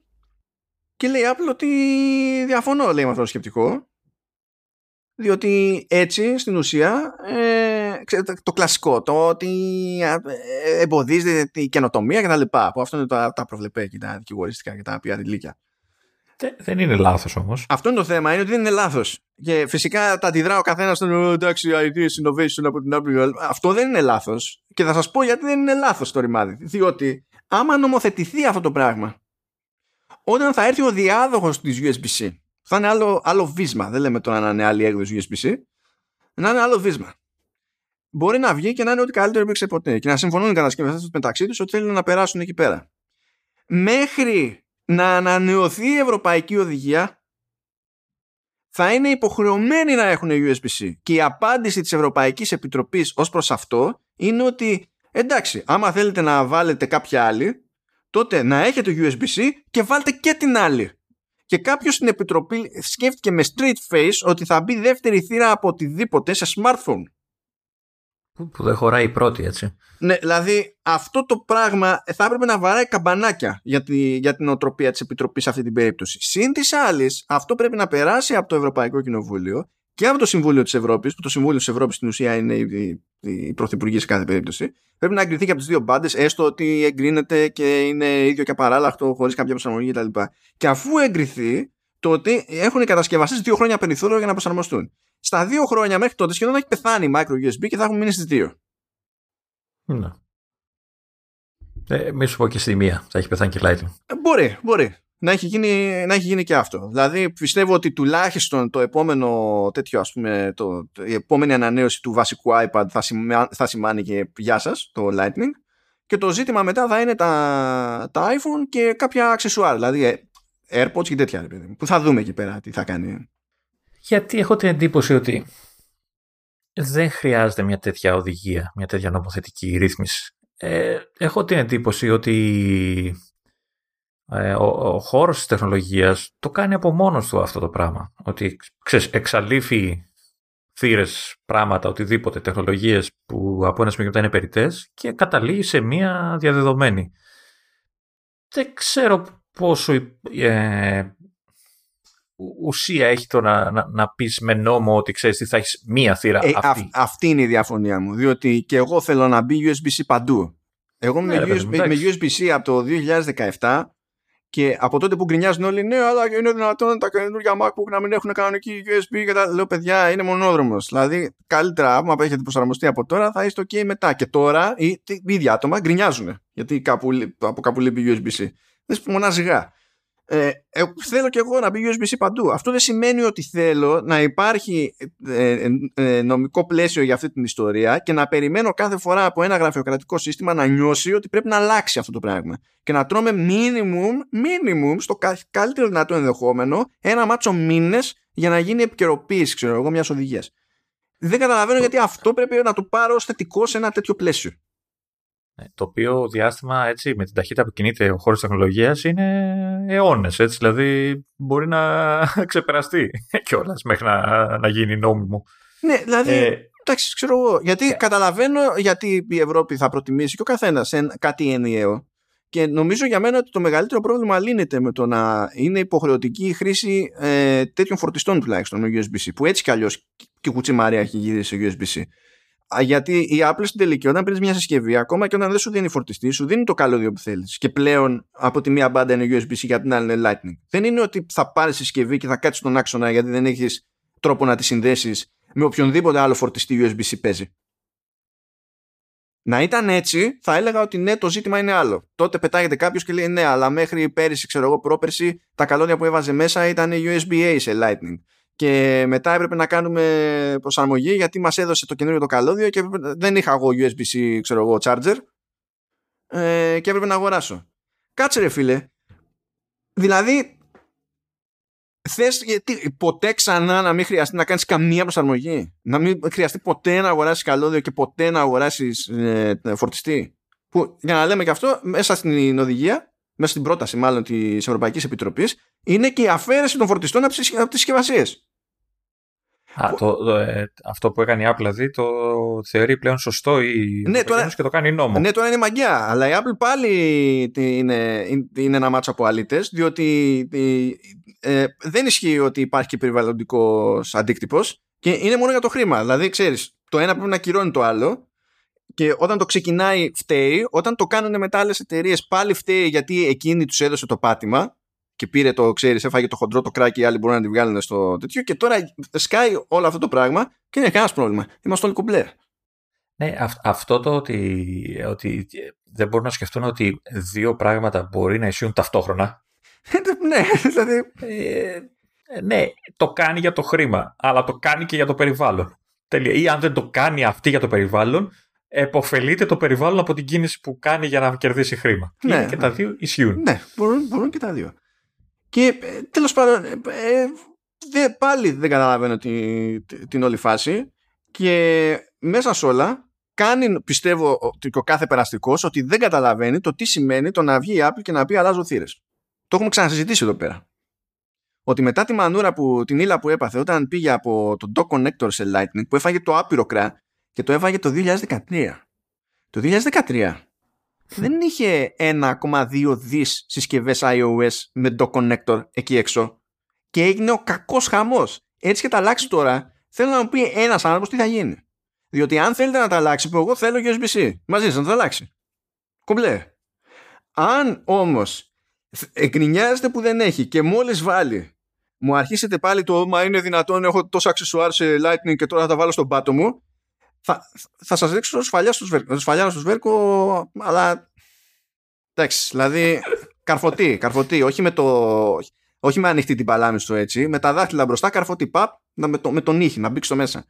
Δεν, δηλαδή, δεν γίνεται. Περίμενε, περίμενε. περίμενε. Αστερίσκω εδώ, το ναι. Commando S δεν ε, ε, ενισχύει πρακτικές βίας ε, και οι απόψεις των ε, συντακτών είναι δικές, είναι δικές τους και όχι του, του ολόκληρου του Commando S. Κάτσε να το, να το κωδικοποιήσω με τρόπο που να λειτουργεί και ως σλόγγαν. Είναι καταδικάζουμε τη βία από όπου και αν προέρχομαι. εγώ, εγώ φταίω προσπαθώ να συζητήσω τα κάγκελα. και ναι, δηλαδή αυτό που με αναγκάζεται να διαφωνήσω μαζί σας, ενώ συμφωνώ ότι πρέπει να γίνει τράμπας σε USB-C, αλλά δεν μπορεί να συλλάβετε ότι υπάρχει ωραίος τρόπος να γίνει αυτό το πράγμα και βλακώδης τρόπος να γίνει αυτό το πράγμα. Αυτό δεν μπορώ. Δεν μπορώ απλά δεν μπορώ. Ε, εγώ έχω να πω ότι, ότι ε, η Apple νομίζω θα υιοθετήσει άμεσα την, ε, ε, πρόταση της Ευρωπαϊκής Επιτροπής να βάλει δύο θύρες ε, διαφορετικές στο, στο κινητό της ναι, ναι, ναι. Ε, και νομίζω θα, πώς θα μισθώσει τον Άιβ έτσι για να φρικάρει τελείως ο άνθρωπος. Ο Άιβ θα αυτοκτονήσει εκεί πάνω, δεν παίζει. Ναι, ναι, και θα του πει πρέπει να το παχύνεις τόσο για να μπει η θύρα. Ε, το, το άλλο πιο σοβαρό είναι ότι έχω την εντύπωση ότι απλά αν περάσει όλο το θέμα και δεν υπάρχει πια άλλη ελπίδα, είναι ότι απλά η Apple θα αναγκαστεί εισαγωγικά να περάσει στο επόμενο βήμα κατευθείαν, χωρίς το μεταβατικό της USB-C. Θα, θα, θα τελειώσει όλες τις θύρες, το κινητό θα φορτίζει ασύρματα, κόψτε το λαιμό σας να βρείτε ασύρματο φορτιστή, κόψτε το λαιμό σας να βρείτε ασύρματα ακουστικά, κόψτε το λαιμό σας να βρείτε powerbank για το δρόμο που θα φορτίζει το όποιο κινητό ή θήκη ξέρω εγώ που θα φορτίζει το κινητό ασύρματα και παρατήστε με ήσυχο, ήσυχη ως Apple με τις θύρες, ποια θύρα θα έχω στη συσκευή μου και αυτά δεν θα έχω καμία. Τελεία. Ούτε καλώδιο με συσκευασία, τίποτα. Γεια σας. Hold that thought. Να πω ένα, ότι, ε, ένα από τα άλλα πράγματα που λέει και είναι στα, στα θετικά, όπως θεωρώ ότι είναι στα θετικά και να είναι ο φορτιστής USB-C, ε, Λέει επίσης ότι θέλει να είναι συμβατά μεταξύ τους τα διαφορετικά πρότυπα, για, τα διαφορετικά πρότυπα ταχείας φόρτισης. Επιτέλους. Σε αυτό έχει δίκιο. Και πιστεύω ότι επειδή δεν θα θέλει κανένας να ε, το εξασφαλίσει αυτό το πράγμα, δεν θα θέλει Qualcomm να πειράξει το δικό του σύστημα, η Apple να πειράξει το. Βασικά η Apple δεν έχει καν δικό του σύστημα. Για... Ναι, αλλά, αλλά χρησιμοποιεί διαφορετικά. Νομίζω το Watch με τα υπόλοιπα έχουν διαφορετικό Α, σύστημα. το Watch. Εκεί είναι ασύρματο. Αυτό που χρησιμοποιεί η Apple όμως για ταχεία φόρτιση στην πραγματικότητα είναι το power delivery του USB-C. Δεν είναι δικό της σύστημα. Και Ναι, νομίζω ότι ναι. με το να επιβάλλει αυτή τη θέση της η Ευρωπαϊκή Επιτροπή θα αναγκάσει την αγορά να γυρίσει στο ένα πράγμα που είναι πα- κοινό και εύκολο να υποστηριχθεί από όλους και θα είναι το, ε, το spec του power delivery από USB-C. Και νομίζω ότι αυτό θα μας βολέψει όλους γενικά. Γιατί θα ξέρουμε ότι όποιο φορτιστή USB-C και να πάρουμε, εφόσον έχει αρκετά watt, ανάλογα με τη συσκευή που θέλουμε να φορτίσουμε τέλος πάντων, δεν πάνε να είναι ό,τι chip θέλει μέσα, ό,τι controller να έχει, ό,τι πάλι. Αν είναι να γίνει ταχεία φόρτιση, θα γίνει ταχεία φόρτιση. Και σε αυτό με βρίσκει σύμφωνο. Αυτό είναι καλή φάση. Και, και δεν θα φοβάσαι κιόλας μη σου κάψει το, το, το, το, τη, τη συσκευή. Έτσι. Ναι, αν έχει περάσει, πάρει certification, έτσι. Γιατί υπάρχει Ναι. και ο Κινέζος που δεν θα πάρει certification, θα βάλει το βίσμα εκεί πέρα, το, θα βάλει το. Γιατί και θα το λες παίξει. αυτό, αφού εγώ βρίσκω φορτιστές με 3 ευρώ, Ναι, ναι, ναι. πάρα πολύ ωραίους. Ναι, και μετά αυτά έχουν οι μισοί στο μυαλό τους που λέει ότι τα κάνει αυτά η Apple για να χ- χρεώνει ε, ακριβά τα καλώδια. Που χρεώνει ακριβά τα καλώδια, χρεώνει και τους φορτιστές ακριβά. Αλλά δεν σε εμποδίζει, ρε φίλε, κανένας να πάρεις USB-C από την Anker. Πάρε. Και μικρότερη είναι, και μια χαρά είναι, και φθηνότερη είναι. Πάρε το ρημάδι. Όχι, όχι, όχι. Ε, ε, εγώ αυτούς τους φορτιστέ με τα 3 ευρώ είναι πάρα πολύ. Τους βάζεις και στην πρίζα και κάνουν και εφέ στο σπίτι να βοσβήνουν τα φώτα. Δηλαδή, ρουφα... βλέπεις ότι δουλεύει, ρε παιδί μου, ρουφάει. Καμιά φορά μετατρέπουν και την πρίζα σε έργο τέχνης γιατί λιώνουν οι απολύξει. Είναι, είναι ωραίο αυτό, ναι. Αρωματίζει το χώρο. Μπράβο. ε, Εσάν καπνού και φωτιάς. Έτσι, ναι. Υπ- Υπάρχουν και μούφε φορτιστέ. Το έχουμε δει στο παρελθόν που βγαίνανε μούφε κινέζικοι φορτιστέ, ας πούμε, και καίγανε τα τηλέφωνα ή τα αρπάζανε οι θύρες κτλ. Και, και τότε πάλι έφταιγε η Apple. Είχε πάρει ο άλλος μάρκα Makeups, ας πούμε, από το πουθενά και έλεγε ε, Φόρτιζα το τηλέφωνό μου και κάγει το τηλέφωνό μου, ε, φταίει το, το iPhone. Δεν, δεν είναι πάντα έτσι. Πώς το κάνουμε; Και, και με τις μπαταρίες ισχύει αυτό να, να το πούμε και αυτό έτσι. Όταν βάζεις, αλλάζεις μπαταρία και βάζεις ό,τι να είναι. Είναι- ναι, ναι. Ε, και επειδή σου είπα hold that thought, Μμ. Και όταν είχαμε συζητήσει το ενδεχόμενο να κοπούν οι θύρες και να είναι τα πάντα σύρματα κτλ. Ένα σημείο που μας ζόριζε ήταν το ωραία, αλλά ξέρω εγώ καλά εμείς. Τη βγάζουμε κάπως και μεταφέρ... με τη μεταφορά δεδομένων τι γίνεται έτσι και χρειαστεί να κάνω κάτι πιο τροφαντό, πιο γρήγορα. Ή καλά, πες ότι μας έχει γραμμένους εμάς. Ναι. Ε, δεν θα πρέπει εκείνη να μπορεί να κάνει κάτι κάπως στο service κάποια στιγμή. Σω- Σωστά. Και φύτρωσε λοιπόν ε, ε, μια άσχετη πληροφορία για τα Apple Watch Series 7 που δεν είναι super εξακριβωμένο, δηλαδή ισχύει αλλά δεν είναι σίγουρο το γιατί είναι εκεί. Μμ. Ε, βρέθηκε λέει στα καινούργια τα Apple Watch ένα, ένα εξάρτημα που στην ουσία αναλαμβάνει να στρίμμα τη μεταφορά δεδομένων σε συχνότητα 60,5 GHz. Ε, και η εικασία είναι ότι επειδή αυτό δεν είναι κάποια λειτουργία που για την ώρα προσφέρεται ως κάτι στο χρήστη ότι ίσως να είναι κάτι που αρχίζει και περνάει η Apple ώστε να καλύπτεται η ίδια στο κομμάτι του service για ό,τι θέλει να κάνει με μεταφορά δεδομένων. Ναι. Αν αυτό ε, τη, την παλεύει, ίσως. Βέβαια λέει, λέ- λέει ότι σύμφωνα με τις λεπτομέρειες γιατί έχουν βγει από ένα, ένα, ένα, ένα filing για το Apple Watch τέλος πάντων ότι η ταχύτητα μεταφοράς δεδομένων σε αυτή την περίπτωση είναι level USB 2. Που αυτό βέβαια Ω, να σου καλά. πω σε service δεν θα είναι θέμα γιατί δεν θέλουν να μεταφέρουν όλα στα δεδομένα ξέρω εγώ γιατί δεν τους νοιάζει. Και στη τελική Apple Watch είναι πόσο πράγμα έχει μέσα. Αλλά σίγουρα ένα τέτοιο σενάριο με USB 2 δεν σε βολεύει εσένα να πεις κάνω μεταφέρω πράγματα. Θα πεις θα τα κάνω προφανώς με airdrop γιατί πηγαίνει παπύρος πιο γρήγορα σε σχέση με αυτό το πράγμα. Όχι, να σου πω κάτι. Σ- Σε σένα θα σου πει, ξέρεις τι, βρες dock που να βγάζει και να είναι και hub. Και κόψε το λαιμό σου. Και να είναι USB στο, δεν με νοιάζει. Ας είναι ό,τι θέλει η θύρα. Ναι, αλλά άμα, Τσι. είναι, άμα δεν έχει. Για, το- αυτό το λέω τώρα για το σενάριο να ξέρεις να κόψεις τις θύρες. Ναι, ρε παιδί μου, να, να το κουμπώνεις εσύ μαγνητικά το, στο hub και από εκεί, ε, στο dock και από εκεί με κάποιο τρόπο μαγικό να περνάει και data από το όποιο hub. Ε, έχει δίπλα. εντάξει όμως, όλο εξαρτάται από το τι throughput μπορεί να έχει αυτή, αυτού του τύπου η ασύρματη σύνδεση. Αν το bandwidth που έχει είναι χ, ό,τι θύρα και να έχει από πίσω, το ταβάνι στο bandwidth αυτό θα είναι. Εντάξει, τώρα δεν είναι. Ναι. Ε, αλλά θα δούμε. Είναι γαργαλάει λίγο αυτό σαν, σαν ενδεχόμενο και βολεύει και από την άποψη ότι η Ευρωπαϊκή Επιτροπή δεν ε, ε, προτείνει καμία ρύθμιση στην ασύρματη φόρτιση ρωτήθηκε σχετικά και είπε ότι δεν έχει τον όγκο αλλά και τον κατακαιρματισμό που συναντούμε στην κανονική, στην ενσύρματη τέλος πάντων φόρτιση, ώστε να θεωρούμε ότι υπάρχει λόγος να τη ρυθμίσουμε. Προσέξτε τώρα εκεί πέρα, έτσι. Εκεί μιλάμε, δηλαδή εδώ σου λέει πήγαμε τα 30 βίσματα στα 3 και αυτό είναι πρόβλημα, πρέπει να τα κάνουμε ένα. Και νομίζω ότι με, δεν ξέρεις να μου ξεφεύγει κάτι πολύ σημαντικό που δεν θα έπρεπε. Νομίζω ότι τα δύο διαφορετικά πρότυπα για ασύρματη είναι Δηλαδή, πρώτα απ' όλα είναι δύο, είναι το Chi και MagSafe και το MagSafe είναι συμβατό και με Chi. Ναι. Δηλαδή τα δύο είναι εντάξει, τα τρία είναι πρόβλημα. Κατάλαβες. Αλήθεια, έχω σκαλώσει με τη μεταφορά δεδομένων. Δεν θα μπορούσε να γίνεται μέσω Wi-Fi. Γι' αυτό το λέγαμε τότε για το θέμα του service. Εγώ, σαν χρήστης και εσύ, μπορούμε να το κάνουμε. Και το airdrop mm. το μεταξύ πηγαίνει είναι και γρήγορο, δεν αστείευεται. Ναι, δηλαδή, ναι. ναι. Ε, σε σχέση με το, με το να πετάξω καλώδιο του φόρτισης που νομίζω ότι αυτό και πάλι είναι USB 2 μόνο, τα, μόνο στα iPad που είναι USB-C σε USB-C τρέχεις σε ταχύτητες που είναι... Στα Pro, στα Pro νομίζω. Όχι, είναι και στα Mi Pro. Δεν, ε, απλά έχει λιγότερο bandwidth. Δεν είναι 10 gigabit, είναι 5. Αλλά τα 5 δεν είναι μισό όπως είναι USB 2. Ναι, ναι, ναι. Έτσι, είναι okay. άλλο, άλλο καπέλο. Εκεί μπορείς να πεις μεταφέρω πράγματα πιο γρήγορα κτλ. Εδώ το καλώδιο που είναι από USB-C ή USB-A, ό,τι ήταν τα παλιότερα σε, σε Lightning, ήταν φάση ταχύτητες USB 2. Ήδη, ήδη το airdrop είναι πιο γρήγορη υπόθεση. δηλαδή, κάνεις και το, και το πετάς, ξέρω εγώ έτσι, γεμάδιό.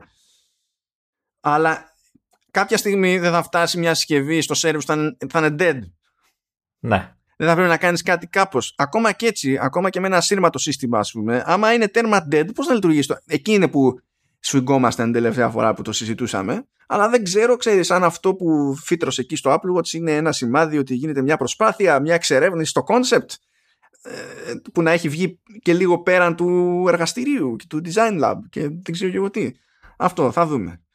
Αλλά ναι. Το ρεζουμέ είναι ότι δεν μπορώ να συζητήσω μαζί σας. Ε, συγγνώμη. Ναι, ε, ωραία. Πάλι δεν θα μας ακούει κανείς. Βγάλαμε ένα επεισόδιο που έχουμε ρίξει την κρίνια του ελέους για την Apple αλλά υπάρχει εύστοχη γκρίνια και άστοχη γκρίνια. Θα πείτε, ο, είσαι, μιλάς μόνος στο μικρόφωνο και είναι εύκολο να λες ότι εσύ είσαι εύστοχος και εμείς είμαστε άστοχοι.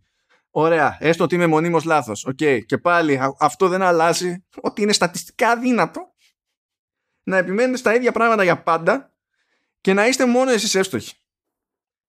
Κάποια στιγμή θα είναι και ο άλλος. Καταρχάς δεν μιλάς μόνο στο μικρόφωνο. Έχεις και εμένα που σου ακούω υπομονετικά.